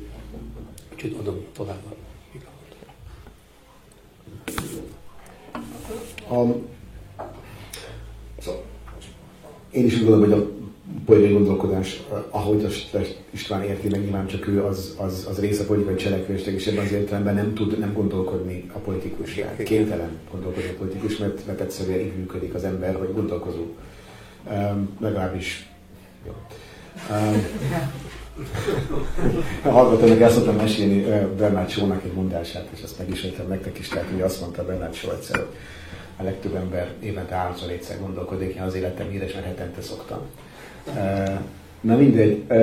Szóval azt gondolom, hogy, hogy ennél a dolog, tehát két dolgot tennék hozzá az Az egyik, hogy, hogy, hogy az világos, hogy Orbán Viktor megvan az igény arra, hogy amit tesz, azt beleillesz valamilyen magyarázatba. Ebben az értelemben valóban um, um, politikai gondolkodó, és látjuk, hogy Erdélyben ugye tusványos, meg nem tudom én, régen voltak milyen, ez a évértékelő beszédek, meg mi volt a harmadik ilyen szokásos? Kötse. igen, ez a három nagy alkalom, mindegyik, figyeljen, figyeljetek meg, egyik sem parlament. Gondosan ki van zárva a parlament. Ezek, ezek szoktak lenni azok a formák, ahol ő megnyilatkozik, és a gondolatait közli a nagy nyilvánossággal. Ilyen más politikus nem nagyon szokott csinálni, már úgy értem Nyugat-Európában, mert hogy, mert hogy nem várja tőle senki. Nem azért, mert a politikai, nyugat-európai politikusok nagy rész hülyék. Persze tudnak ilyet, Angela Merkel is láttam egyetemistákkal fórumozni, tehát van ilyen. De neki ez, ez, ez úgy, mint egy fórum, és leülök és beszélgetek hallgatókkal, diákokkal, elmondom gondolataimat, de ettől nem lesz az az érzés az embernek, hogy most Angela Merkel politikai gondolkodásával írok egy diszertációt. A másik, amit hozzáfűzik, amit az András mondott, az az, hogy a helyzet olyan, ez a rezsim olyan, hogy Orbán Viktor nem is tud nem gondolkodni, mert ezt várják tőle, hogy az imént mondtam is. Más nem gondolkodik. Hát más nem gondolkodhat, mert ő neki kell, kénytelen gondolkodni, mert ezt várják tőle. Tehát mi, mi, miről, mit fog akkor holnap írni az újság, vagy miről fog írni a következő három óra az újság, hogyha nem hozik el semmi Erdélyben. Hát mire fogunk, mire, mire, mire fogunk írni? Vagy mondjuk a pénteki eszmefutatások azok ugye ilyen, olyan átmenet a ügyintéző, kormány szerep, fő szerep, és a, ott én nem nagyon szokott nagyobb ívű, bár nem hallgatom mindenféle, és nagyon, ha tévednék, akkor nem csatok ki. De, hogy, de hát kell valami anyag, amiről, amiről a koncepció, amit, amit, amit, amit megzenésít majd a, a századé, meg a többi. Tehát amihez aztán hozzá lehetett, kell egy alapdallam, ami, amihez hozzáírják majd a, a, a, a szimfóniát. Tehát kell, kell valami, meg kell, ebben az értelemben nem tud nem gondolkodni, mert muszáj, neki elvárják tőle, tehát ha nem akarnák, akkor muszáj megcsinálni, mert ezt várják tőle, szerintem. Um, és hogy milyen, milyen minták, hát nézd, én, én most az apa figurákat említettem, nyilván nem kizárólag ezek jelentik a, a, az, ős, az ősmintát, de hát egyszerűen szembe ötölő, tehát nem lehet eltagadni, hogy ezek a, ezek a figurák, ezek, ezek Hordyula, Kádár János, itt vannak, itt vannak folyton, folyton, folyton előttünk. Ezekből él a magyar, magyar történelem, Kossuth Lajos, nem tudom, tehát lehetne még sorolni, apáink, ugye, az apáink. Aki volt katona, nem tudom, nem tudom volt-e katona itt rajtunk kívül, azt talán tudja, hogy a, a, az apa kifejezés az nem feltétlenül pozitív a, a, a, a szakzsargonban, hanem az, hanem az, az, az, az benne van a bántalmazás gesztusa, és ha valaki mondjuk Tömörkény Istvánt olvassa az első világháború előtti a magyar hadseregről, vagy a honvédségről, vagy ezékről írt, ugyanez volt, az öreg katonák voltak az apák. Na most az apának minden belejárójával. Tehát van egy ilyen mély apa komplexus a magyar társadalomnak, és az apa nem feltétlenül pozitív figura ebben a történetben, olyan valakit el kell viselni, de ezt nem akarom megismételni. Köszönöm. Um, és az a kérdés vetődött fel bennem mind a kettejük előadása során, amikor a konzervatívokról beszéltek, és uh, főként Barály Zolt említette, hogy ugye nem tud azonosulni ezzel a fajta világnézettel, amit a, a Fidesz képvisel, hogy hogy van az akkor, hogy számos magyar konzervatívoknak talán a többsége, vagy egy jelentős része az ő ezen az oldalon áll. Hogy miben gondolkodnak máshogy, mint mondjuk a nyugat-európai konzervatívok itthon. Nézd, amit a elején mondott, mond, nem is tudom, talán a, a, a, te mondtad, hogy a magyar konzervatívoknak az a része, aki, aki, aki Fidesz hívő és Fidesz támogató, azok, azok egy ilyen világ apokaliptikus szemmel nézik a világot, ez a legegyszerűbb válasz erre. Tehát számukra a magyar történet a része egy nagy világméretű összecsapás volt konzervatív és a liberális, vagy nem tudom, hogy nevezzem, eszmeáramlat között. Tehát ők valójában nyilván Magyarországot fontosnak tartják, de az ő szemükben ez, ez, ez, ez a nagy világtörténelmi konfliktus egyik, egyik hely, kiemelten fontos helyszíne most természetesen, kiemelten fontos helyszíne. Tehát, és ez, ez, ez is engem ahhoz a kicsikívül elégletés észrevételhez, hogy Magyarország ennyire internacionalista ideológiát utoljára a kommunisták hoztak, mint amit, mint, mint, mint ezek hoznák. Hiszen itt a fő mértékegység az, hogy egy, egy, egy, egy, egy amerikai valamilyen módon elképzelt konzervatívusot mérjük a magyar politikai valóságot. Hát ilyenre komolyan utoljára az 50-es, 60-as évben volt utoljára példány. És ezt aztán így mondják ki, de valahogy is erről szól. A nagy világtörténelmi küzdelem csak most nem osztályok között zajlik, hanem a politikai ideológiák között zajlik, annak Magyarország egy nagyon fontos helyszíne és fejezete. Most én, mint konzer- én, én, úgy gondolom, hogy én, én, én vagyok az igazi konzervatív természetesen. Én úgy gondolom, hogy ez, a, ez az apokaliptikus elképzelés, ennek van gyökere, a, tehát ennek van köze a konzervatív világlátáshoz, de a konzervatív eleve arról ismerszik meg, hogy nem nagyon szereti a, a dolgokat úgy kielezni, hogy abból a végén valamilyen, valamilyen, valamilyen nagyon picire redukált világmagyarázat legyen. És, és valahol azt mondja egy magamfajta, akkor nevezük így magamfajta konzervatív, hogy a világtörténelem legnagyobb csatáit, azokat nem nekünk kell eldönteni. Azokat a gondviselés eldönti. És az lehet, hogy egy kicsit lehangolóan hangzik, mert az ember nem érzi a, a dobok pergését, meg a, meg a, meg a pajzsok ugye, dübörgését. Hát én viszont, én viszont úgy gondolom, hogy, hogy, hogy, hogy ez, a, ez, a, ez, a hagyom, ez az igazi konzervatizmus, az, amelyik tényleg megőrizni akar, és nem maga akarja dőlőre vinni az ördög, a, a sátán és az Isten csatáját. Elnézést, ez kicsit magasra adtam a Ide most leszállni most. Hát igen, majd megvárom, még leesik, és így van, és akkor... Igen, igen. Azt hiszem, hogy két, két megjegyzésem lenne ez a kérdéshez amit ő, ő kaptunk, illetve hát úgy kettő, hogy akkor vissza, ez egyik az visszakanyarodik a, a politikai gondolkodó, vagy Orbán, mint politikai gondolkodó de nem ezzel kezdeném, a másikkal. Tehát, hogy valahogy úgy fogalmaztál, hogy hát, hogy ugye az, ugye, igen, vagy mondjuk az, nem tudom, valami fajta amerikai, tehát hogy az amerikai ugye, mérce is.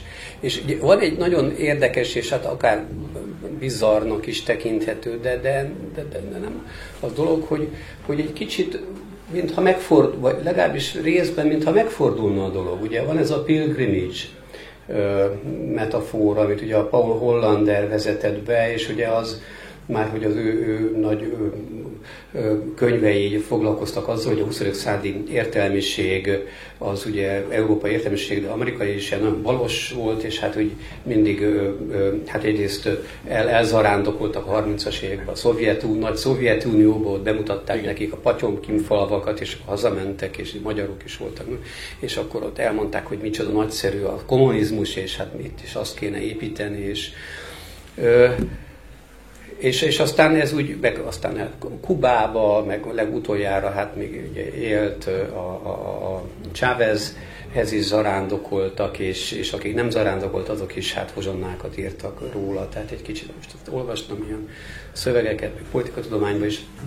És a, a, a, mi az, ami megfordult, hogy hát ö, hogy ö, ö, hogy ide jönnek, tehát hogy megfog, tehát egy, annyiban fordult meg, hogy Magyarország, Orbán, az Orbán rezsim mintává vált.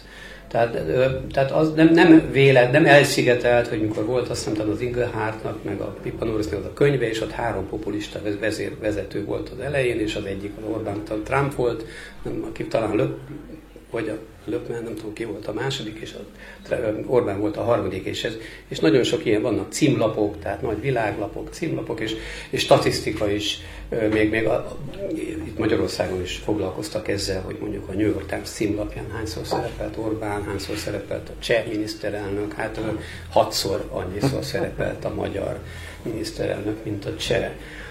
Ö, és ez egy, és ugye említetted ezt a bizonyos nemzetközi, én mindig ilyen provincializmusba süllyedek, de valahogy ez, ez ö, a nemzetközi, tehát nemzet környezet, nemzetközi összevető. Tehát, hogy itt, itt van, van valami új, valami más, tehát, hogy itt ö, ö, ez egy kicsit ö, ö, följebb, magasabbra emeli, magasabbra emeli az ő az Orbánnak a jelentőségét, és tényleg van ez a pilgrimage, hogy ide jönnek, és, és az amerikai konzervatív lapokban ö, í, magyar írnak erről, akik bérsékeltebb konzervatívak reflektálnak, és azt mondják, hogy olyan, mint mikor Szalazárt vagy Frankót szerették. A Frankóz is volt pilgrimage hmm.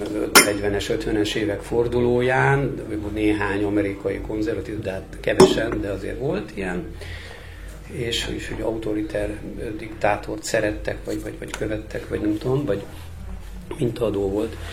És ez kicsit, ez visszavezet a másikhoz, ez a politikai gondolkodó kérdéshez, hogy, hogy mi egy dolgot itt fontos azért megemlíteni, hogy ugye van ez a bizonyos konzervatív paradoxon, amit Lánci András fejtett ki a konzervatív kiáltványban, ez olyan 2000 körül jelent talán meg, egy-két év ide vagy oda, és ugye annak az volt az alapvető gondolata, hogy ő, hát a, a paradoxon, tehát az a helyzet, hogy hát mit tehetnek a konzervatívok, akik szeretnék hát ugye megőrizni a, tehát a múltat, hagyni, úgy, úgy estenek a dolgok, ahogy vannak, ahogy mondtad, ülünk a fotelba és, és, és nézzük, tehát ezek a, ez a fotel, az igazi konzervatívok, ilyen fotel konzervatívok, de hát mi az, ami történt, vagy mi az, amit őrzünk? Hát a kommunista rezsimet, a kommunista, a kádárizmus, ugye?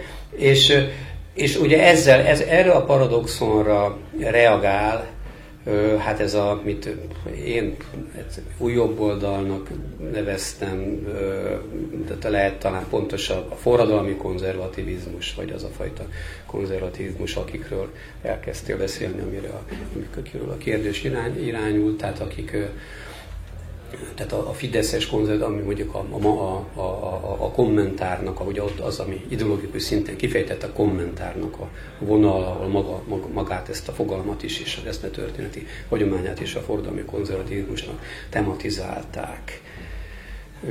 Tehát ez a, és e, ebben az a gondolat, vagy az, az, az hogy hát ez a, a fotel dolog, hogy, hogy hát, hát a világ történet majd eldönti, és eldönti, ez, ez, ez csak egy, tehát ez, ez, ez csak egy attitűd. Talán én azt mondanám, és akkor, hogy most, hogy ez egy, ez egy, ez egy konzervatív attitűd ülni a fotelban, nagyon sok ilyen embert ismerek, de a konzervatizmus, mint, mint hogyha a konzervativizmust politikai eszmeként veszük, vagy sőt, politikai ideológiaként, ugye ami konzervatív sose ideológia volt, ugye reaktív volt, reagált, de aztán ahogy a többi a versenytársak ideológiává szerveződtek, arra jöttek akkor nagy gondolkodók, azt mondták, hogy a konzervatívusnak is ez kell, és ez a 20. század legalábbis a második felében konzervatív irányzatok, amerikai különböző neo, ilyen-olyan paleo, én nem tudom, tehát ugye van nagy könyvek, vannak erre, és én, ha úgy követni se volt, hogy tudtam követni, már nem, ö, erre reagáltak, és hogy, tehát ideológia, konzervatív. Ha a konzervatizmus is ideológia, akkor ö, hát erre reagálnia kell, és ha, ha az, tehát hogyha az politikai cselekvéshez kapcsolódik, és visszatértünk, akkor bizony itt van egy paradoxon, amire így vagy úgy reagálni kell, és mi a fotelből mondhatjuk azt, hogy ez nem, tehát, de akkor azért ez egy probléma. Um, köszönöm szépen, ezeket elmondtad. Csak a végén szeretném a fotelját, azt visszautasítanám már, úgy értem, hogy... Hát, ha akar, hiányzik. Szóval ki a radikális? Az, aki ö, fegyverbe öltözik, ö, páncélt vesz, csörgeti a kardot, és időnként hatalmasakat sújt az ellenség felé, vagy az, aki nem vesz páncélt, és azt mondja, hogy, hogy én nem háborúzok. Tehát van olyan szituáció, amikor, amikor azért radikálisabb azt mondani, hogy én nem háborúzok. Ez nem azt jelenti, hogy ülök a fotelben és figyelem a harci cselekményeket. Ez azt jelenti, hogy én csak azért sem fogom a csatamezőt, csata, a mezőt csatamezőnek látni, hanem virágos rétnek fogom rá, látni és azt teszem vele, amit egy világos héten tenni szoktok, ha még engem lemészárolnak, lemészárolhatnak. De én akkor se fogok beszállni ebbe a történetbe. Van olyan, hogy egy konzervatív attitűd az, amikor az ember azt mondja, hogy a politikát kell kisöpörni az életemből. És ez a konzervatívus erőssége, mert valóban, ahogy mondod, a konzervativizmus nem biztos, hogy politikai ideológus, az az előnye, mert nem nincs hozzákötve a politikai küzdelemhez tokkal, vonóval. A radikális konzervatívok a konzervatívus politikai akarják, tenni, több a pánpolitika, stb. totális politika. Az a konzervatív, amit én gondolok, az pedig tudja, hogy vannak határai a politikának. Éppen ezért kitolja az életéből, amikor kell, a politikát. Vagy azt mondom, talán jobb az a kifejezés így, nem a politikai szempontokat veszi, hanem az erköltséget veszi figyelembe. És azt mondja, hogy nem érdekel az, hogy mi a politikai na, nagy küzdelem a két a világhatalom között, azt nézem, hogy mi az erköltség helyes magatartás.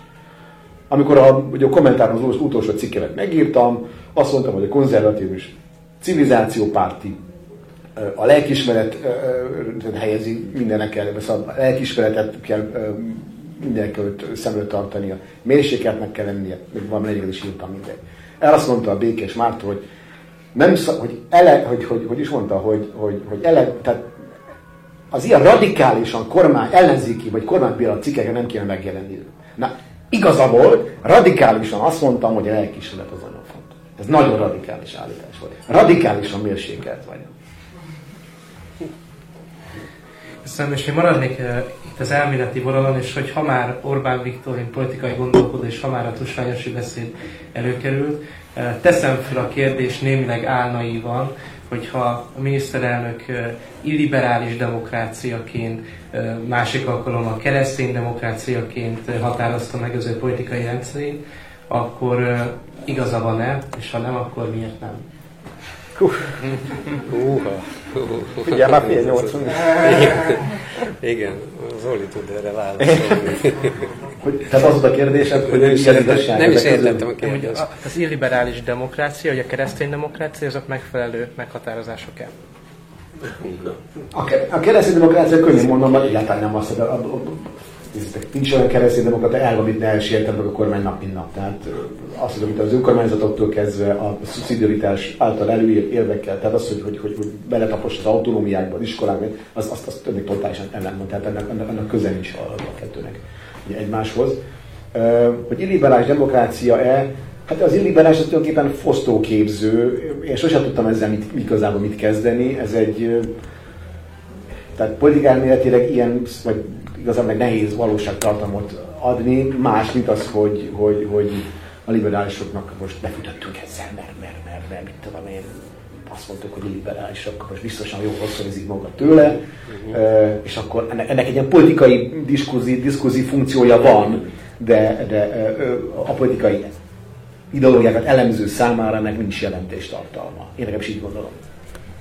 Igen, én, én egyetért, teljesen egyetértek ezzel. Tehát ezek így a, tényleg ezek politikai cím, címkék, politikai címkék, tehát ott szólnak, politi, ott szólnak, és hát nagyon sok ilyen címke van, most nem, az jutott eszembe, hogy nem tudom, emlékszik valaki arra, amikor Tony Blair idejében volt a harmadik út, ami hát néhány évig volt, aztán így hopp, így ejtett, és akkor soha többet nem használt, és ami egész mást használt. Tehát ez van. Most itt azért annyiban talán mm, nem is tudom, tehát azért annyiban azért ezek ideológiai síkon mégis legalábbis értelmeződnek, ahogy az is értelmeződött akkor, tehát az ideológus közírók értelmezték, és próbáltak neki politikai, tehát valamifajta tartalmat adni, akár közpolitikai tartalmat, hogy akkor a, a, milyen közpolitikákból áll össze a harmadik út, és ugye Magyarországon Gyurcsány Ferenc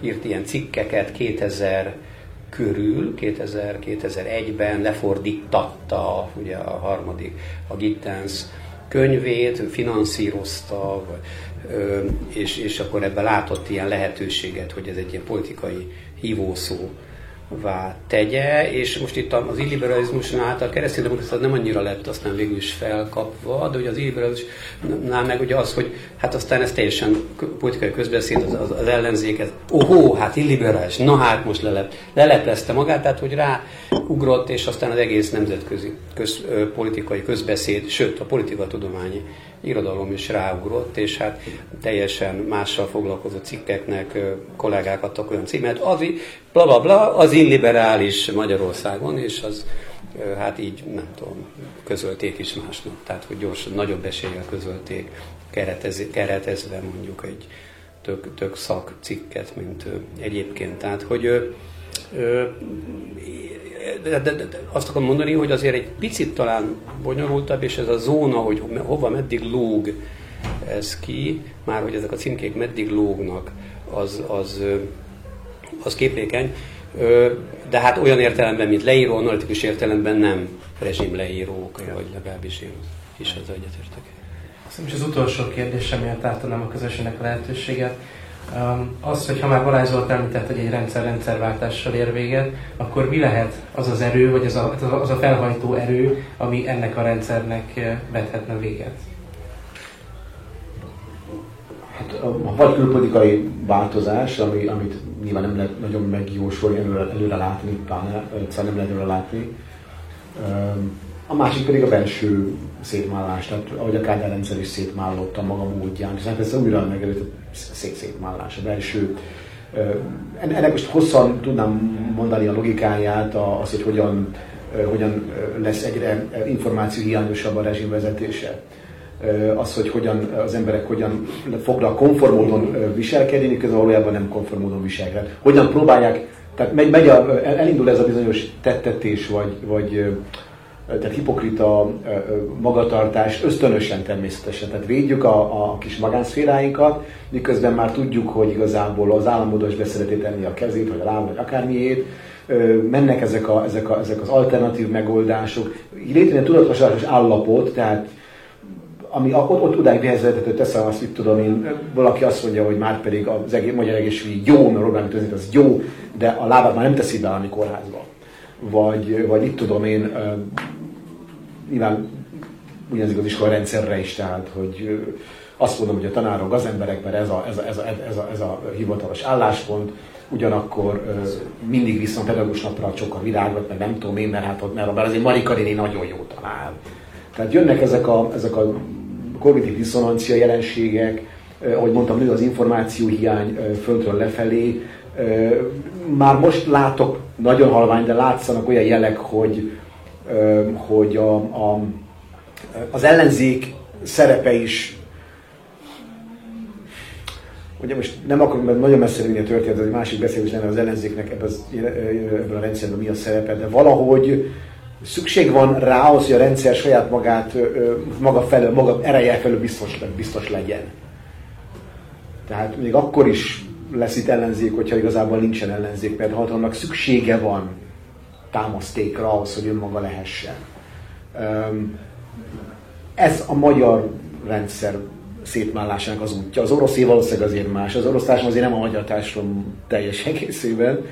Ott valószínűleg egészen más jelenségek vetnek véget a, a jelenlegi, a jelenlegi rendszernek. Magyarországon ez a feloldódó, fel, szétmáló, szétporladó, szét rozsdásodó rendszer végre lehet számítani, ha csak, ahogy mondtam, nem jön közben. Én gazdaság és hasonló válságokban nem annyira hiszek. Ugye a 88-as vagy 87 vagy 80-as rendszerváltáshoz sem abban az értelemben vezet a, a gazdasági válság, hogy az emberek tulajdonképpen tudták volna, hogy mekkora bajban van az ország. Ez el lehet lepni ez az utolsó pillanatig. Tehát 80-89-ben is még, még, még az emberek még, még mindig azt gondolták, hogy, hogy, hogy, hogy ez a rendszer javítható gazdaságilag, itt még mindig lehet. Ugyanakkor meg az elit pontosan tudta, hogy ez így nem fog menni, és végig tulajdonképpen szétmálott az a gazdaság irányítási modell, vagy, vagy hiszem, vagy, vagy meggyőződés, nem tudom micsoda, hogy, hogy a gazdaság irányítani lehetne. Tehát én olyan hasonló, hasonló okból azt gondolom, hogy a gazdasági válságok sem így, hanem okozzák a rendszer végét, hogy nincs elég pénz, hanem a hatalom gyakorlására, a technológia, a technikái gyakorlatilag idő után már felmondják a, felmondják a szolgálatot. Én így gondolom. Nekem ez nagyon spekulatív ez a kérdés, és hosszan tudnék teljesen ellenkező irányba beszélni, mint amit az Zolitól hallottunk, tehát nem azért, mert az, amit mondott, az hü, hülyeség, vagy, vagy nem, csak hogy ez spekuláció. Persze. Hát a történelmileg azért van mögött egy kis igen, tapasztalat. Igen, igen, tehát ezek ö, ö, tehát hossz, most olyasmire gondolok tényleg így, ami belátható, hogy mi az, ami most van, mert tehát, hogy mi lesz, azt nehéz megmondani. Persze valamilyen sok, hát vagy exogén, vagy endogén, ö, nyilván, ö, harmadik variáció nincs, ö, de amik, de közben, a, hogy ezek a technológiák, amik szétporladnak, szét, meg hát jó, én így ezt úgy én nem lá, lá, látom.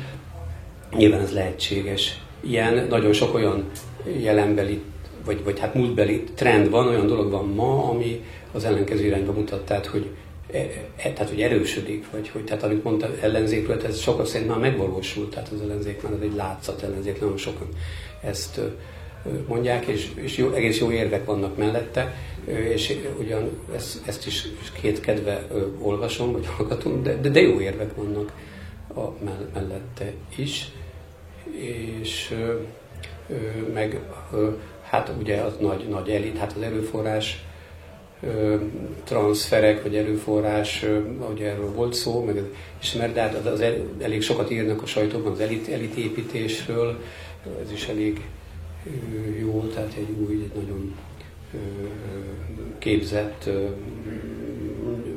nyelveket beszélő, kormányzó, kormányzati feladatokat ellátni képes és más feltétlenül képes elit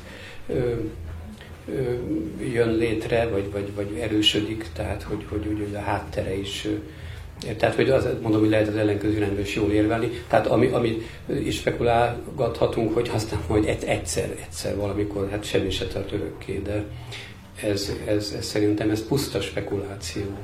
Puszta spekuláció. De hát beszélgetni jó, de mondjuk semmilyen kutatás vagy ilyesmi nem támasztja egyik, egyik vagy másik irányba se alá. Köszönöm, és akkor egy néhány kérdésre van időnk. Igen? Ja, a,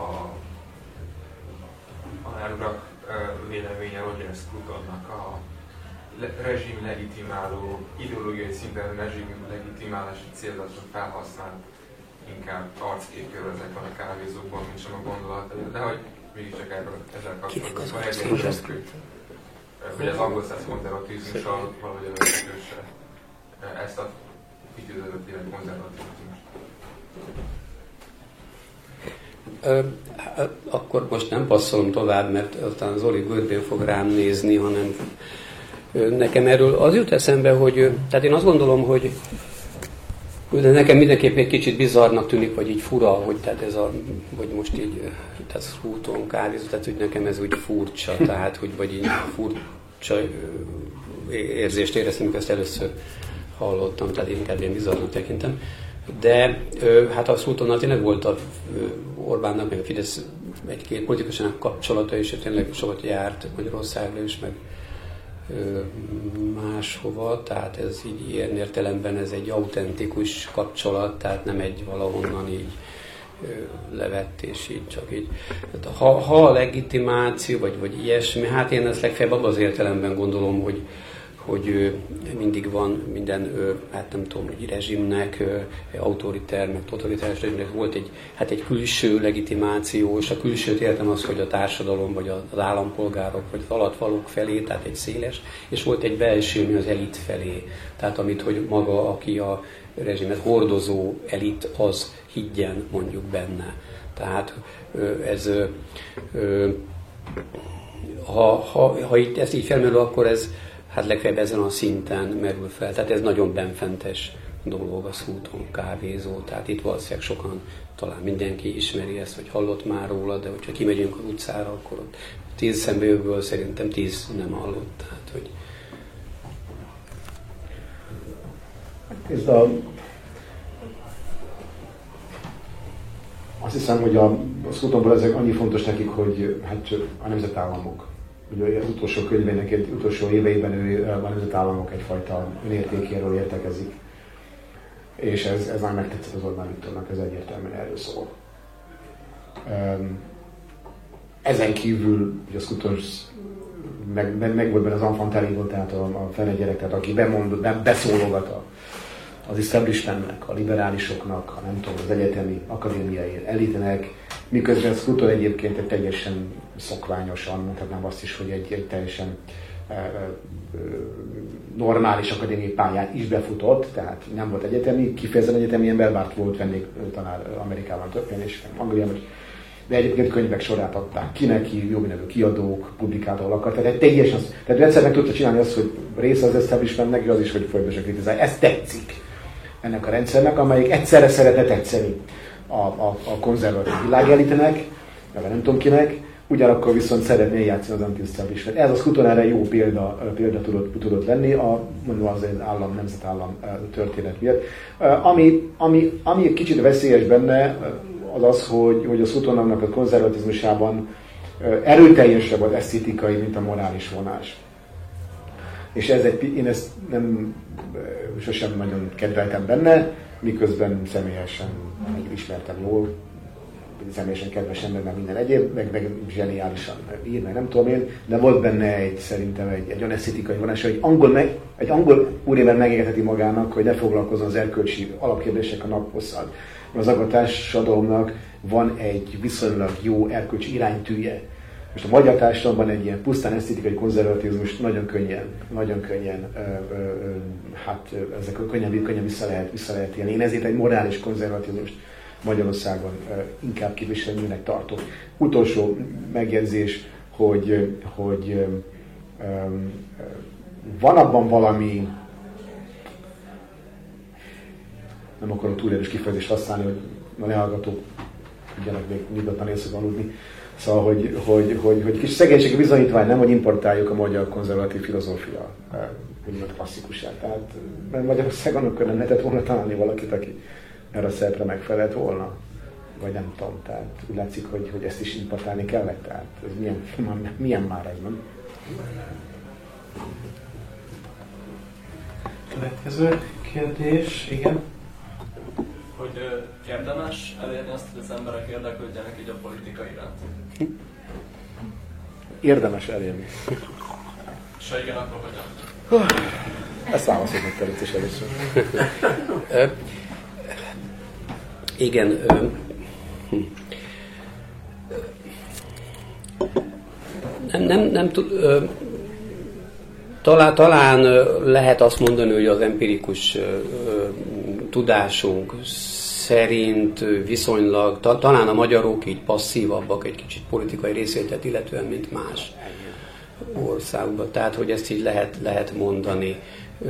Tehát ennyiben mondhatjuk azt, hogy akkor fel, felmerülhet, és ez rendszeresen, tehát én olyan közegben dolgozom, ahol kollégák egy jelentős része évtizedek óta folyamatosan ezt a kérdést veti fel, hogy hogyan kellene ezt elérni, hogy az akkor nagyobb participáció kell, és de azokban az országokban, ahol hát nagyobb a participáció, ott is van, tehát ott is van egy ilyen projekt, hogy még, még nagyobb participáció kell, vagy az lenne a jó, tehát ez egy ilyen normatív, tehát egy kicsit ilyen homopolitikus normatív cél. Hát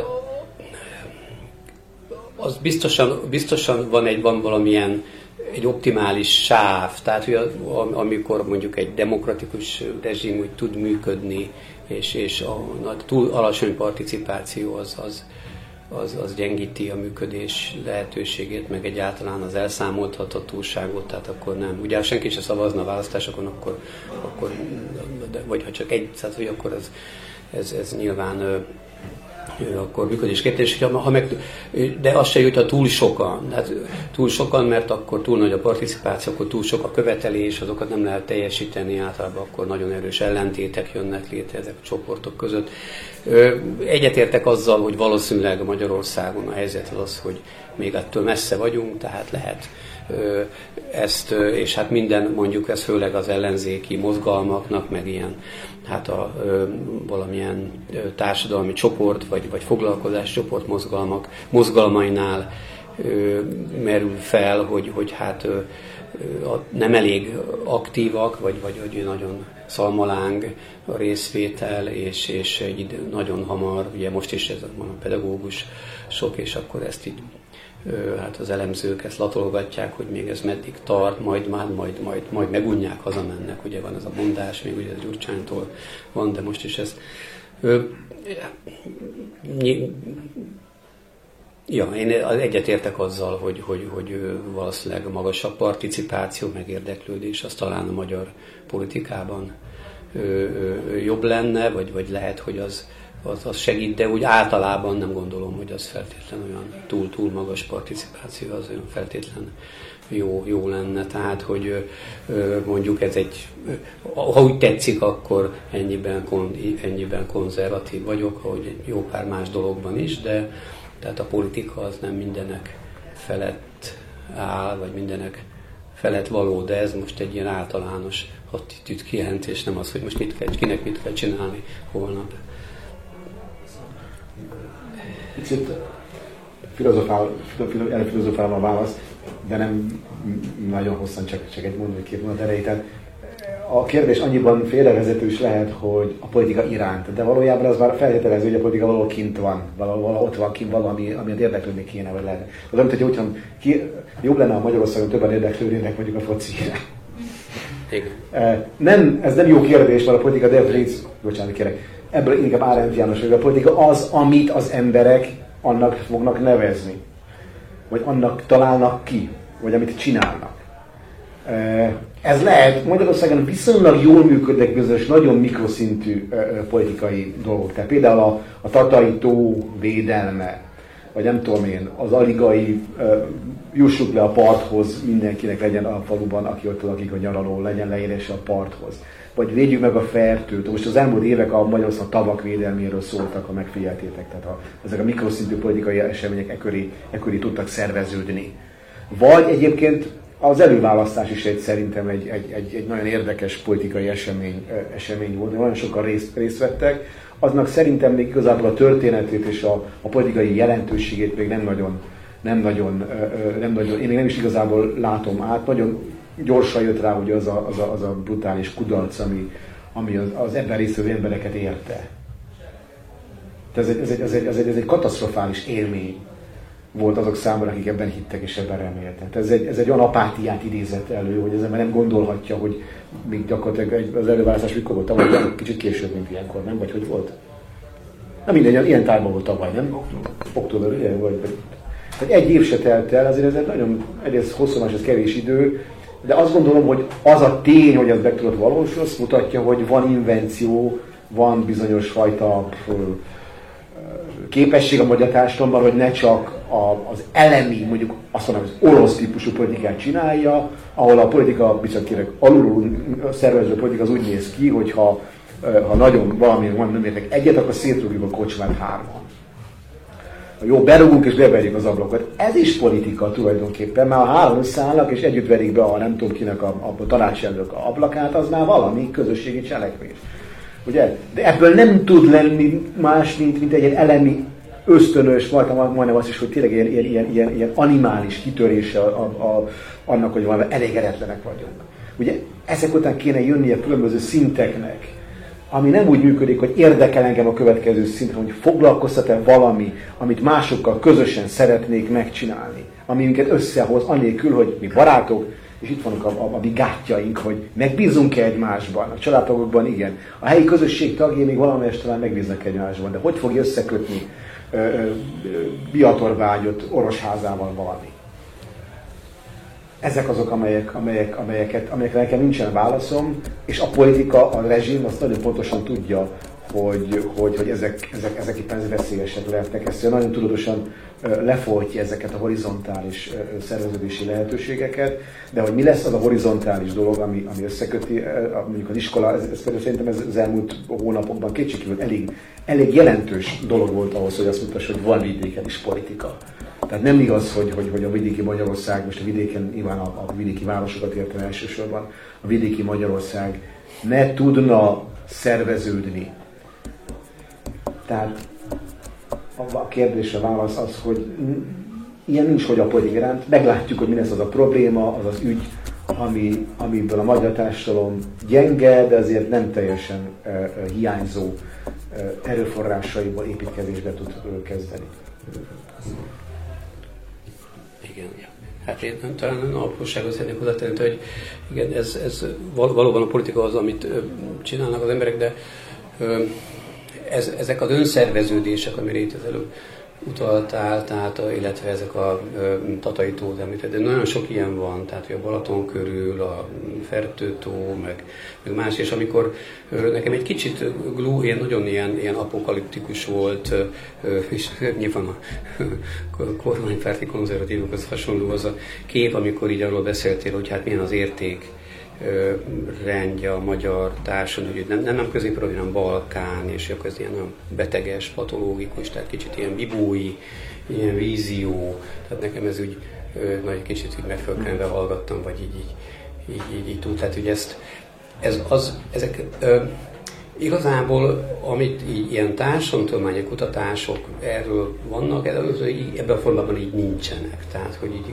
ugye vannak ezek az érték kutatások, és az oké, okay, azt látjuk, de hát, hogy ebből ez, ez, ez, ez következik, ez talán így ö, túl erősnek tűnt nekem, és az járt akkor a fejemben, amire most mondjuk, ami most ugye előkerült, hogy hát azért van nagyon sok önszerveződés, és ö, ö, ami nyilván nincsen, azok, ezek a nagy ilyen horizontális, tehát az, hogy mondjuk, vagy, vagy de akár ilyen, ami szakmai vagy ágati, nagy szakszer, tehát nincsenek nagy demonstrációk, tehát ez nagyon-nagyon ritka, de ez, ez azért máshol is valamennyire politikai, kulturális kérdés, hogy vannak inkább délen, ott hogy szokás volt, franciák, olaszok, északon kevés, de ezek a nagyon nagy demonstrációk, és azért végül is vannak ilyenek is, talán azok az, tehát kev, talán kevés az olyan szervezet, ami nem kifejezetten politikai párt, és, és mégis így, így horizontálisan nagyobb